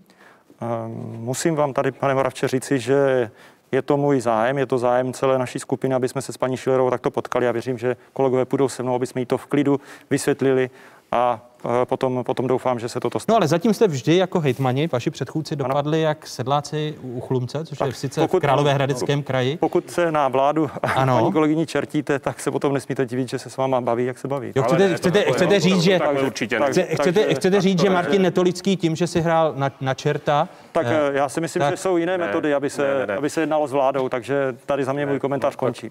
Ano. No, úplně jako nesouhlasím, protože mimochodem chce to někdy taky se trošku podívat na ty věci z nadhledu, nehrát si neustále na ty vážné debaty a eh, včera jsme chtěli pouze s kolegy upozornit takovou, eh, řekněme, eh, legráckou, já třeba řeknu, tam se dá najít spousta paralel, protože pro mě je třeba peklo neustále někomu vysvětlovat, že ty kraje zasaž tak na tom dobře nejsou, jak říká pan premiér, házejí nám do toho vidle, to jsme říkali třeba včera, eh, do našich investic. Takže já myslím, že to je prostě snaha s nadhledem na to upozornit, ale každopádně eh, Státní fond dopravní infrastruktury. eh, Víte, proč se pořád žebrá? Protože ono, ono se vždycky milostivě jednou za ten rok potom ustoupí a zase na tiskových konferencích se potom tleská, že milostivě někdo někomu dal nějaké drobné. Prostě ten stát nám předal jako krajům před těmi 15 lety v totálně zdevastované silnice druhých a třetích tříd a kraje se postupně snaží dávat dohromady. A upřímně řečeno, kdyby si stát převzal ty silnice, tak do nich musí taky investovat. To znamená vyprávět o tom, že to jsou, nemo, že jsou to silnice krajů, to je jak kdyby e, říkal e, stát, to je netolického silnice Grolicha, ne, to je nás všech. Ty silnice navazují na státní eh, síť, to znamená, že je logické, že stát přispívá, protože to jsou peníze, které prostě my neproinvestujeme. A vy počítáte, má, máte, máte záruku z ministerstva financí, že opět dostanete zhruba ty 4 miliardy? No nemáme, protože uh, to je neustále žebrání každý rok. Na příští rok snad teda záruka je těch 4 miliard, ale na ty další roky už není. Uh, víte, uh, já si myslím, že asociace krajů, a to zase myslím, že pánové rádi uslyší, mohu porovnávat tři asociace krajů. A teď ta, co se formuje, tak se mi jeví jako ta, která by mohla táhnout za jeden provaz. A to je určitě obrovský rozdíl proti tomu předchozímu období, protože vnitřní rozpolcenosti asociace krajů na základě některých postojů i politických jsme prostě nebyli schopni dosáhnout tolika. Ono, když je něco rozložené, tak logicky pro partnera eh, to není tak vážný soupeř. A teď, jak mám pocit, s kolegy se scházíme i videokonferenčně, eh, tak je to férový přístup a všichni. Chcete, chcete, tím, chcete tím říci, když se podíváme, jak je teď nastaveno uh, rozdělení sdílených daní, tady jsou data? V rámci rozpočtového určení daní dostávají obce a kraje podíl z tzv. sdílených daní. Mezi ně patří daň z přidané hodnoty, daň z příjmu právnických a daň z příjmu fyzických osob. Pro obce jde o podíl 23,58%, pro kraje 8,92%. Zbytek je příjmem státního rozpočtu. V rámci rozpočtového určení daní existují výjimky. Například daň z příjmu právnických osob placená obcemi a kraji směřuje celá zpět do obecních či krajských rozpočtů. Teď tedy vidíme rozpočtové určení daní, jak je nastaveno eh, rozpočtové určení daní a dodám, že naposledy eh, se rozpočtové určení daní měnilo před dvěma lety. Od ledna roku 2018 se zvýšil podíl obcí na výběru DPH z 21,4% na současných 23,58%. My jsme eh, poměrně masivně přidávali nebo měnili rozpočtové určení daní a přesto kraje a obce neustále vztahují ruce na, na, na státní rozpočet. Pokud měníte rozpočtové určení daní, a já jsem opakovaně řekla, že nebudu souhlasit s žádným dalším, eh, s, s žádným dalšími změnami rozpočtové určení daní, tak samozřejmě logicky to potom chybí. To jsou spojené nádoby, to jsou ty veřejné finance. Já si nemyslím, že téma otevření rozpočtového určení daní dnes je na stole.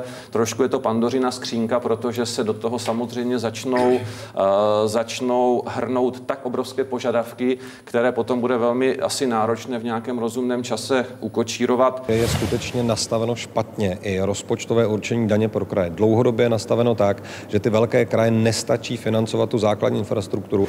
Rádi bychom rozdělování daňových výnosů pro kraje, to znamená těch 8,92% ze sdílených daní, rozdělili podle počtu obyvatel a také podle délky silniční sítě druhých silnic druhých a třetích tříd v krajích, což je jedna z největších položek, která zatěžuje krajské rozpočty a to dlouhodobě. Jane Grolichu, začnu u vás, když tady Martin Netolický jako hejtman, který pokračuje ve své funkci a zná už tři asociace krajů České republiky, nebo zažil si tři funkční období, říká, že teď má pocit, že potáhnete za jeden pro vás. Myslíte si, že se vám podaří změnit rozpočtové určení daní? Jestli potáhneme jeden pro vás, to se samozřejmě ještě uvidí a budu jenom rád, zatím, zatím to tak vypadá, ale u toho rozpočtového určení daní, my se tady, teď jsme tady za jednotlivé kraje, tak já budu rád mluvit za jednotlivé kraje, protože zatím se nám v televizi ukazují jenom ta celková čísla, ale teď vám ukážu ty konkrétní čísla. Protože my si musíme uvědomit, a o tom se vůbec nemluví, že občan v jednotlivém kraji má úplně jinou hodnotu. My jsme tady na prvním řádku a občan u nás v Jižní, na Jižní Moravě má hodnotu něco přes 6 tisíc korun, ale občan na Vysočině má hodnotu přes 11 tisíc korun. Eh, teď, když tady je pan Netolický, tak ti mají něco přes 8 tisíc, což je bych řekl takový jako průměr. průměr. Jo? Eh, kolega ze Zlínského kraje, ti jsou na tom třetí od spodu nejhůř. eh, Ti to, No. Jsou na tom, ty jsou na tom ještě, ještě Takže hůř než ve Zlín, než v Pardubickém kraji.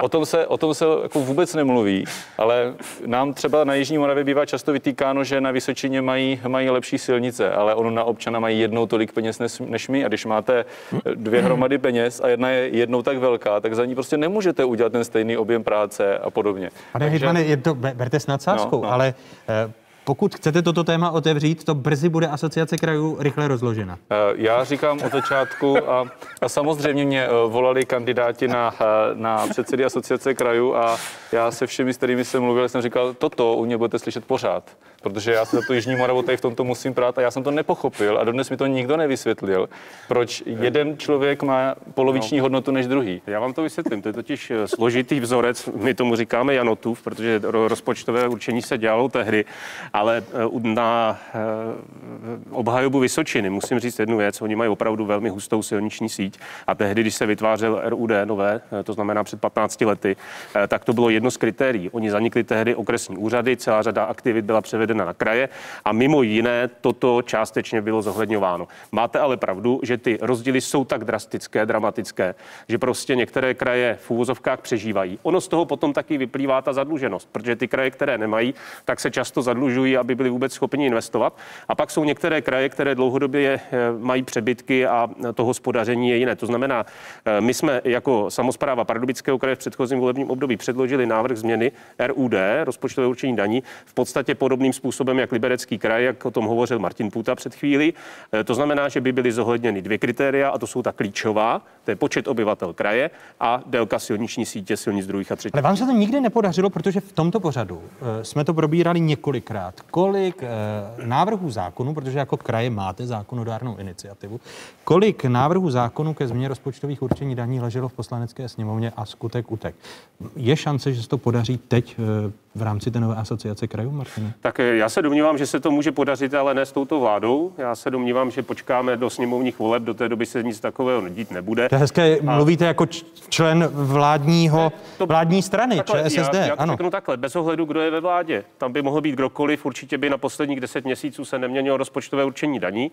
Eh, My jsme teďka po krajských volbách, pak bude po parlamentních, opět se zase emoce sklidní a můžeme se bavit třeba o takovýchto závažných věcech, o kterých hovoří kolegové, protože toto je systémový problém a opravdu bychom do tohoto měli vstoupit, protože zrovna pánové oba dva eh, jsou v tomto podprůměrem a je potřeba opravdu se na to A podívat. ta, a ta schoda v asociaci krajů je?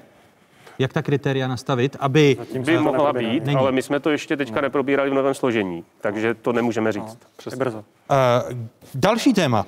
Kraje za a bez nouzového stavu i na jejich fungování může v budoucnu dopadnout novela zákona o veřejném zdraví, kterou jsme probírali v první části otázek.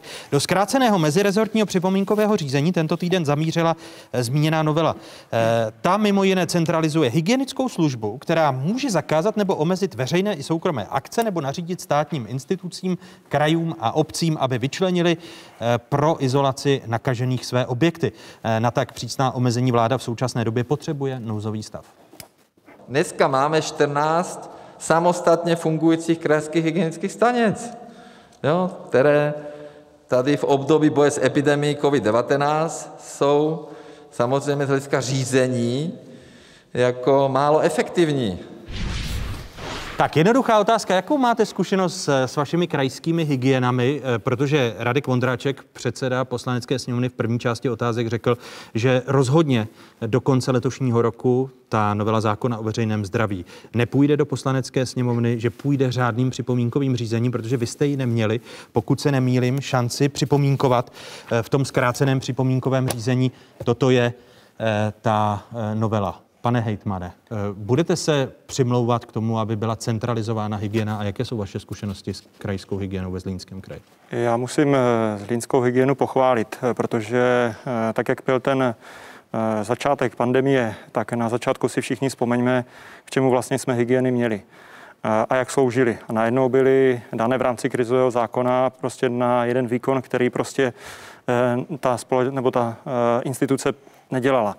Takže my jsme ve Zlíně byli jedni z nejlepších trasování díky spolupráci nejenom s soukromou sférou, ale i s lidmi, kteří šli a pomáhali, ať už to byly složky policie, případně lidi z krajského úřadu. Tam musím říct, že toto jsme zvládli a tam za to je třeba pochválit. Když budete pokud připomínkovat... Se, pokud se mě ptáte ano. k tomu návrhu, děkuju, tak já zcela na rovinu řeknu, že my jsme ještě úplně nedojeli jakousi teď eh, těžkou, těžkou věc. Ještě jsme z toho mraku úplně nevyletěli a najednou na řekněme, na ty zatížené lidi, kteří v těch hygienách sedí a byli, nebyli zvyklí vůbec takhle, takhle pracovat, tak jde něco, co je změna legislativní a změna úplně jiného fungování. Tam cítím z jejich strany, už jsem se s nimi o tom bavil, poměrně velkou nervozitu, a myslím si, že na takovéto zásadní věci v této dané chvíli by měl být dán větší čas, tak aby se to nedělalo teď za pochodu jako rychlé rozhodnutí, ale e, selským rozumem si s těma lidma sednout, udělat to pořádně. Takže e, zatím se nepřikláníte k tomu e, do půl roku vytvořit novou centrální státní hygienu na místo těch 14 krajských hygien? Já za sebe nejsem v detailu ještě toho zákona, protože jsem ho celý neštudoval, ale z toho, co mi říkali ti lidé, kteří, který se to přímo týká, tak eh, je to, je to změna celého řízení, eh, decentralizace, eh, prostě, pardon, centralizace, centralizace. omlouvám se za to slovo, centralizace. Zničení decentralizace, tak, nahrazení tak, centralizace. Tak, tak, pardon, děkuji za to, omlouvám se. Tak v té chvíli zatím, říkám, v té chvíli, jaké jsme a s tím zatížením, jaké teď jsou ti lidé, tak si nemyslím, že je to ten nejhodnější čas. Vy jste neměli šanci ten zákon připomínkovat, protože zatím byl v tom zkráceném připomínkovém řízení, pane hejtmane Netolický. No, vždycky, když je zkrácené řízení, tak je na to výrazně méně času. Já tady jenom poukážu na jednu zajímavost. My v České republice místo, abychom řešili problémy řízení skutečně například změnou některých procesních záležitostí, tak najednou vždycky děláme změny organizačního charakteru. Mluvím o stavebních úřadech, stavebním zákoně, mluvíme teďka o hygienách. A víte proč? Protože na co si pan premiér stěžuje je, že tady má takzvaně těch 14 samostatných hygien. On totiž v plzeňském kraji ta spolupráce mezi krajem, státem a právě krajskou hygienou byla velmi špatná, eh, protože si takzvaně dělala, co chtěla. No ale to jsou ty stížnosti, které slyšíme ke stavebním úřadům a podobně. Víte, co by stačilo změnit? Správní řád a roli nadřízených orgánů ve vztahu k těm podřízeným. V si ty vertikály. Bohužel k tomuto my nepřistupujeme. Vždycky změníme celou organizaci, což je mimochodem mimořádně drahé. A mimochodem ta centralizace z tohoto pohledu není potřeba. Je pouze potřeba centralizovat řízení a mít jasně nastavené eh, ty vzájemné vztahy krajských hygien a té centrální. Vy byste tedy jenom tady... změnil správní řád. Určitě bychom mohli přistoupit, a to se týká samozřejmě i toho stavebního zákona. To je úplně totožné. Proč si furt všichni stěžují, že každý stavební úřad funguje jinak? No, protože mimo jiné neexistuje páka krajských stavebních úřadů a toho centrálního eh, na ty nižší, aby nějakým způsobem postupovali mezích zákona, protože prostě nemají tu povinnost. Čili jinými slovy, když to vrátím k těm hygienám, eh, proč se jednou už v té České republice nezabýváme tím, jedno, tím levnějším řešením, a to je změna systému řízení a procesu, a proč neustále něco chceme reformovat. Takže tato novela je zbytečná. Z mého pohledu to lze řešit mnohem jednodušeji. Podle vás, pane Hejtmane?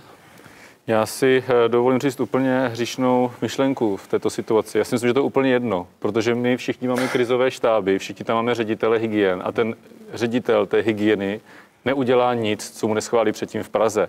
A pokud byste viděli, jak eh, probíhají naše konferenční hovory se zástupci ústředního krizového štábu, já bych to tady ani nekomentoval. To je zmatek nad zmatek, eh, něco se vymyslí, mediálně se to odprezentuje a my máme potom dva dny na to, aby jsme to zrealizovali, přestože je to naprosto nereálné. Teď mluvíte o které vlně? O první, o druhé? Eh, já teď eh, jsem z jedné vlny do druhé skáču, mě případné, protože to jednou máte testovat jenom pedagogy, od druhého dne máte testovat ve všech sociálních zařízeních, potom to nemusíte testovat ve všech sociálních zařízeních, čekáme, že dnes večer se zase řekne, že se bude testovat ve všech sociálních zařízeních a všechno se řekne nehejtmani a zařiďte to.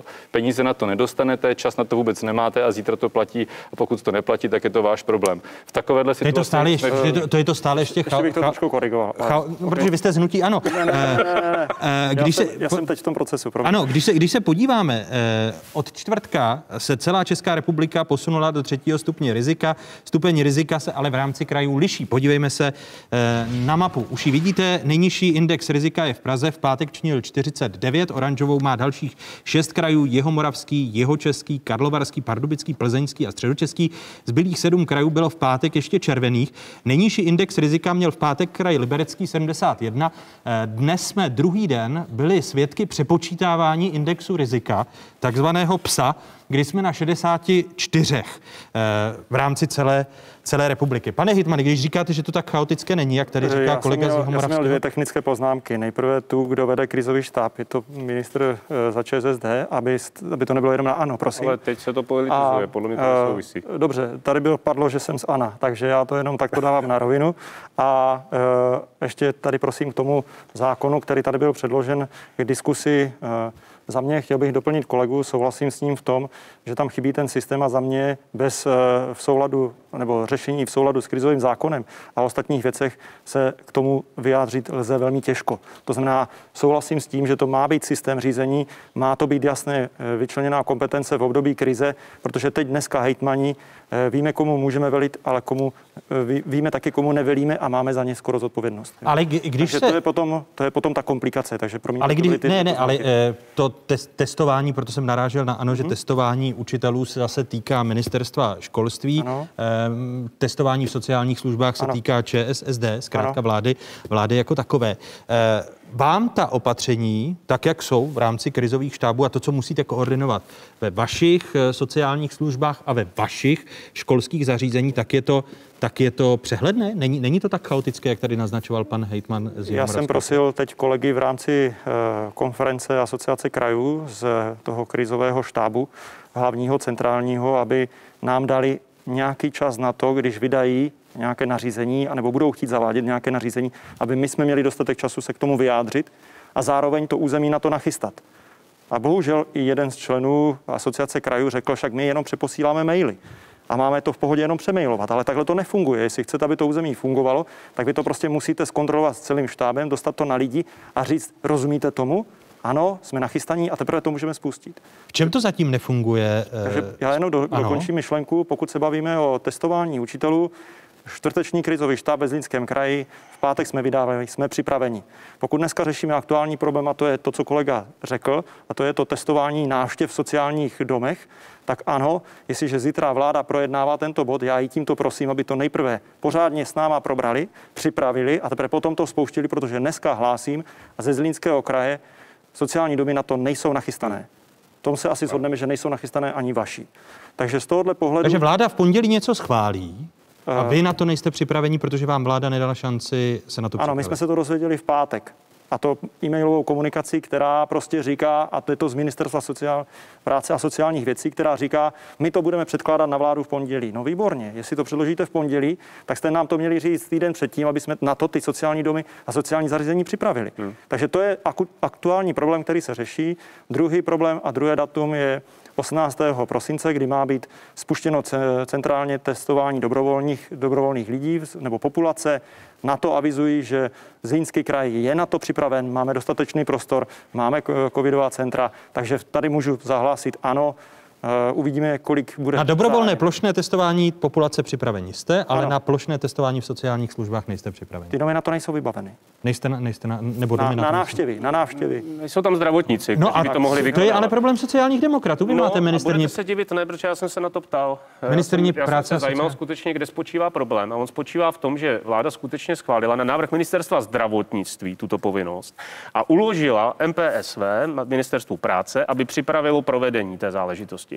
Toto připravilo během asi, jestli se nepletu, dvou nebo třech dnů a byla rozeslána metodika, kterou my sami jsme připomínkovali na videokonferenci, eh, protože byla prakticky neproveditelná. Nicméně já, když jsem se tázal, jak si to MPSV představuje, tak, jim, tak mi bylo řečeno, že eh, MPSV dostalo od vlády úkol protože to bylo, eh, bylo opatření ministerstva zdravotnictví vzhledem k těm návštěvám. Čili ono to není vůbec jednoduché. Možná by to chtělo, aby mezi sebou lépe komunikovali, aby ministerstvo zdravotnictví, možná i další rezorty fakt eh, komunikovali více, protože tyto věci, když se dají ven, eh, tak potom někdy působí komicky. My jsme... A vláda o tom má rozhodovat zítra, ale tak ano. já doufám, že... Tak toto je předloženo v tomto e-mailu a tato informace je... My připomínkovali, protože těch připomínek z naší strany bylo dost. A vy na to jste v Pardubickém kraji připraveni? Na to no, testování? Pokud jde o testování učitelů, tak tím, že není tak dramatický nápor, to znamená ten zájem těch učitelů, že to je dobrovolné testování, není tak velký, eh, tak se to zvládá. Eh, Stejně tak eh, ten problém, ale který Sociálních říkali, tak ten je stejný. službách Prostě ne všechna zařízení jsou na to dostatečně připravena vzhledem ke kvalifikovanému zdravotnickému personálu. V tom je ten problém. Jo, že ty odběry nemůže dělat každý, ale pouze kvalifikovaný zdravotnický personál. Tudíž jako nastává ten problém, o kterém hovoří To kolegové. řešení, to řešení pardon, by bylo v, v, relativně jednoduché, pokud by se spustilo testování eh, dobrovolných nebo té dobrovolnosti, které je chystáno na 18. prosince už dřív, tak ten člověk, než půjde navštívit do toho sociálního domu, by si udělal test zdarma, tak jak je to teď avizováno, a mohl v klidu do toho sociálního domu jít a tím by odpadla ta nejtěžší zátěž pro ty sociální domy, které na to teď momentálně A připravují. ve Zlínském kraji, kolik procent eh, sociálních služeb nebo domovů v rámci sociálních služeb není připraveno na to, na to testování? Eh, mohu teď potvrdit, že pokud to zítra vyjde, tak na to nejsme nachystaní v žádném domě, kromě Rožnovského, kterému jsme město Rožnov pořídili vlastní testovací sadu. Tam Takže v ža- žádném u vás v Pardubickém kraji? U těch větších, opravdu, kde je i nějaký zdravotnický personál, tak eh, to půjde. Ale já vám teďka nechci říkat konkrétní čísla, kde jak na tom jsou. Prostě ten problém tady zaznamenáváme a chceme hlavně, aby eh, rodinní příslušníci, ale i ti eh, klienti, tak se nedostali do situace, že prostě rodina přijde eh, k bráně a bude jí řečeno sežeňte si test, tak rodina se otočí. Prostě to jsou věci, které bohužel jsou nepříjemné, zejména pro ten personál, který toto té rodině sděluje, protože to je prakticky nevysvětlitelné. Lidi se budou zlobit na ty, kteří za to nemohou a my jako hejtmané se snažíme těmto situacím předejít. U vás v Jihomoravském kraji, pane Hitman? Já vám to neřeknu úplně procentuálně. eh, Ono celkem eh, dobře dopředu reagovalo Brno, které už toto, eh, už toto řeší přes externí dodavatele. Některé naše domy toto zařízení mají, drtivá většina ne, ale my si musíme uvědomit, že my neřešíme jenom ty naše příspěvkové organizace, ale my řešíme všechny ty sociální domy. Takže eh, zase jsme to zjišťovali, třeba eh, ty, co jsou pod charitou, tak ty na to, na, na to většinou připravené jsou. Ale tady jde právě o to, co tady zmiňoval kolega, že by bylo ideální, kdyby se to spouštilo zaraz. Tady vláda zase něco spustila a neuvědomila si, že prostě ty sociální zařízení na to nejsou připravené, že nemají personál na to, aby tam seděli dva pracovníci, dvě pracovnice v tom eh, obleku a čekali celý den na návštěvě, jestli někdo přijde nebo nepřijde. Oni, ne, oni pořád nemají ty kapacity, oni pořád potřebují dobrovolníci. Ten covid tam pořád je u těch rizikových, takže my je úplně zbytečně zatěžujeme. Eh, Nakonec teda řekli, že tak zatěžovat nemohou, takže nejsou povinni je testovat, jenomže si uvědomili, že oni se nemají kde otestovat. Oni buď můžou jít na placený PCR test, který stojí 1500 a výš, nebo u nás teda v Brně máme jedno místo, kam si můžou udělat za pětistovku antigenní test, ale když přijdete ve Znojmě na vrátnici a řeknou, běžte si udělat antigenní test, tak oni nepojedou do Brna a zpátky, ještě zaplatí pětistovku. A to se už neříká veřejně, takže oni teďka najednou přes víkend zjistili, že prostě když ta sociální zařízení nebude testovat, tak ty lidi nemají kde ten test si zajistit. Ještě promiňte technickou poznámku do toho samozřejmě roli, eh, roli hraje ta skutečnost, že v sociálních domech už se testují zaměstnanci a ti klienti a v každém tom zařízení máme přehled, že tam prostě bohužel eh, jednotliví pracovníci jsou v karanténách, takže my nejsme na plných stavech. Tohle to, co by vláda schvalovala, by možná fungovalo, pokud bychom tam měli všechny lidi, ale my bojujeme s výpadkem. A vy jste o tom informováni, že to v pondělí bude vláda schvalovat? Já jsem o tom informovaný e-mailem z Ministerstva eh, práce a sociálních věcí, který kontaktoval naši eh, vedoucí krajskou sociálek, sociálního odboru, která eh, mě takto informovala a řekla, na to nemůžeme zareagovat. S tím, že by bylo povinné, chápu-li správně, povinný test pro všechny, kteří navštíví někoho v zařízení Dneska, sociální. dneska prosím platí výjimky. Ano. Ty výjimky jsou jasně dané. Jsou to výjimky, které řeší osoby s, nějakou omeze, s nějakým omezením. Jsou tam lidé, kteří mají eh, už eh, po covidu a prokazatelně eh, prokáží, že jsou do těch třech měsíců a jsou tam samozřejmě výjimky pro osoby, které se prokáží tím testem, o kterém mluvili kolegové. Ale, ale ono to je tak, že dnes je povinné, že ten člověk, který tam přijde, musí mít test, kromě těch pár Ano. výjimek. Ale Ano. teď ze dne na den bude povinnost, že všechna ta sociální zařízení jsou povinné otestovat. Takže oni vám na vrátnici nemůžou říct, eh, běžte si někam pro test, ale tady je budete muset být. Takže to ne, není tak, že když bych, přišel, když bych přišel s testem, eh, s potvrzením, tak mi neplatí, protože mě musí otestovat. Platí, ne, platí, platí, platí. Ano, platí. Protože ono se tady tak stále mění. Eh, Vidíte tu krásnou di- diskuzi tady, jo? každý má jiný, jiné informace a takhle přesně to probíhá. Jo? Ale Takhle to mě překvapuje, že... A zvládneme to. Že, eh, tak jako všechno. optimistické konstatování ze Zlínského kraje. Asi se k vám všichni, pane Hejtmane, nastěhujeme. My jsme optimisty eh, od začátku a tím černým rakem proletíme. tak já děkuji. Tak kolegové to jsou 14 dní, poznají, jaká je realita. Tak eh, my se samozřejmě výzev nebojíme a proto jsme tady. Jo? Já vám děkuji, že jste přijali pozvání. Tak krá- končíme krásně na druhou adventní neděli. Děkuji hejtmanům kraji Moravského a Zlínského Janu Grolichovi a Radimu Holišovi. Děkuji, že jste byli mými hosty a děkuji hejtmanovi Pardubického kraje Martinu Netolickému. Děkuji vám a těším se na další diskuze. Děkuji Vše dobré.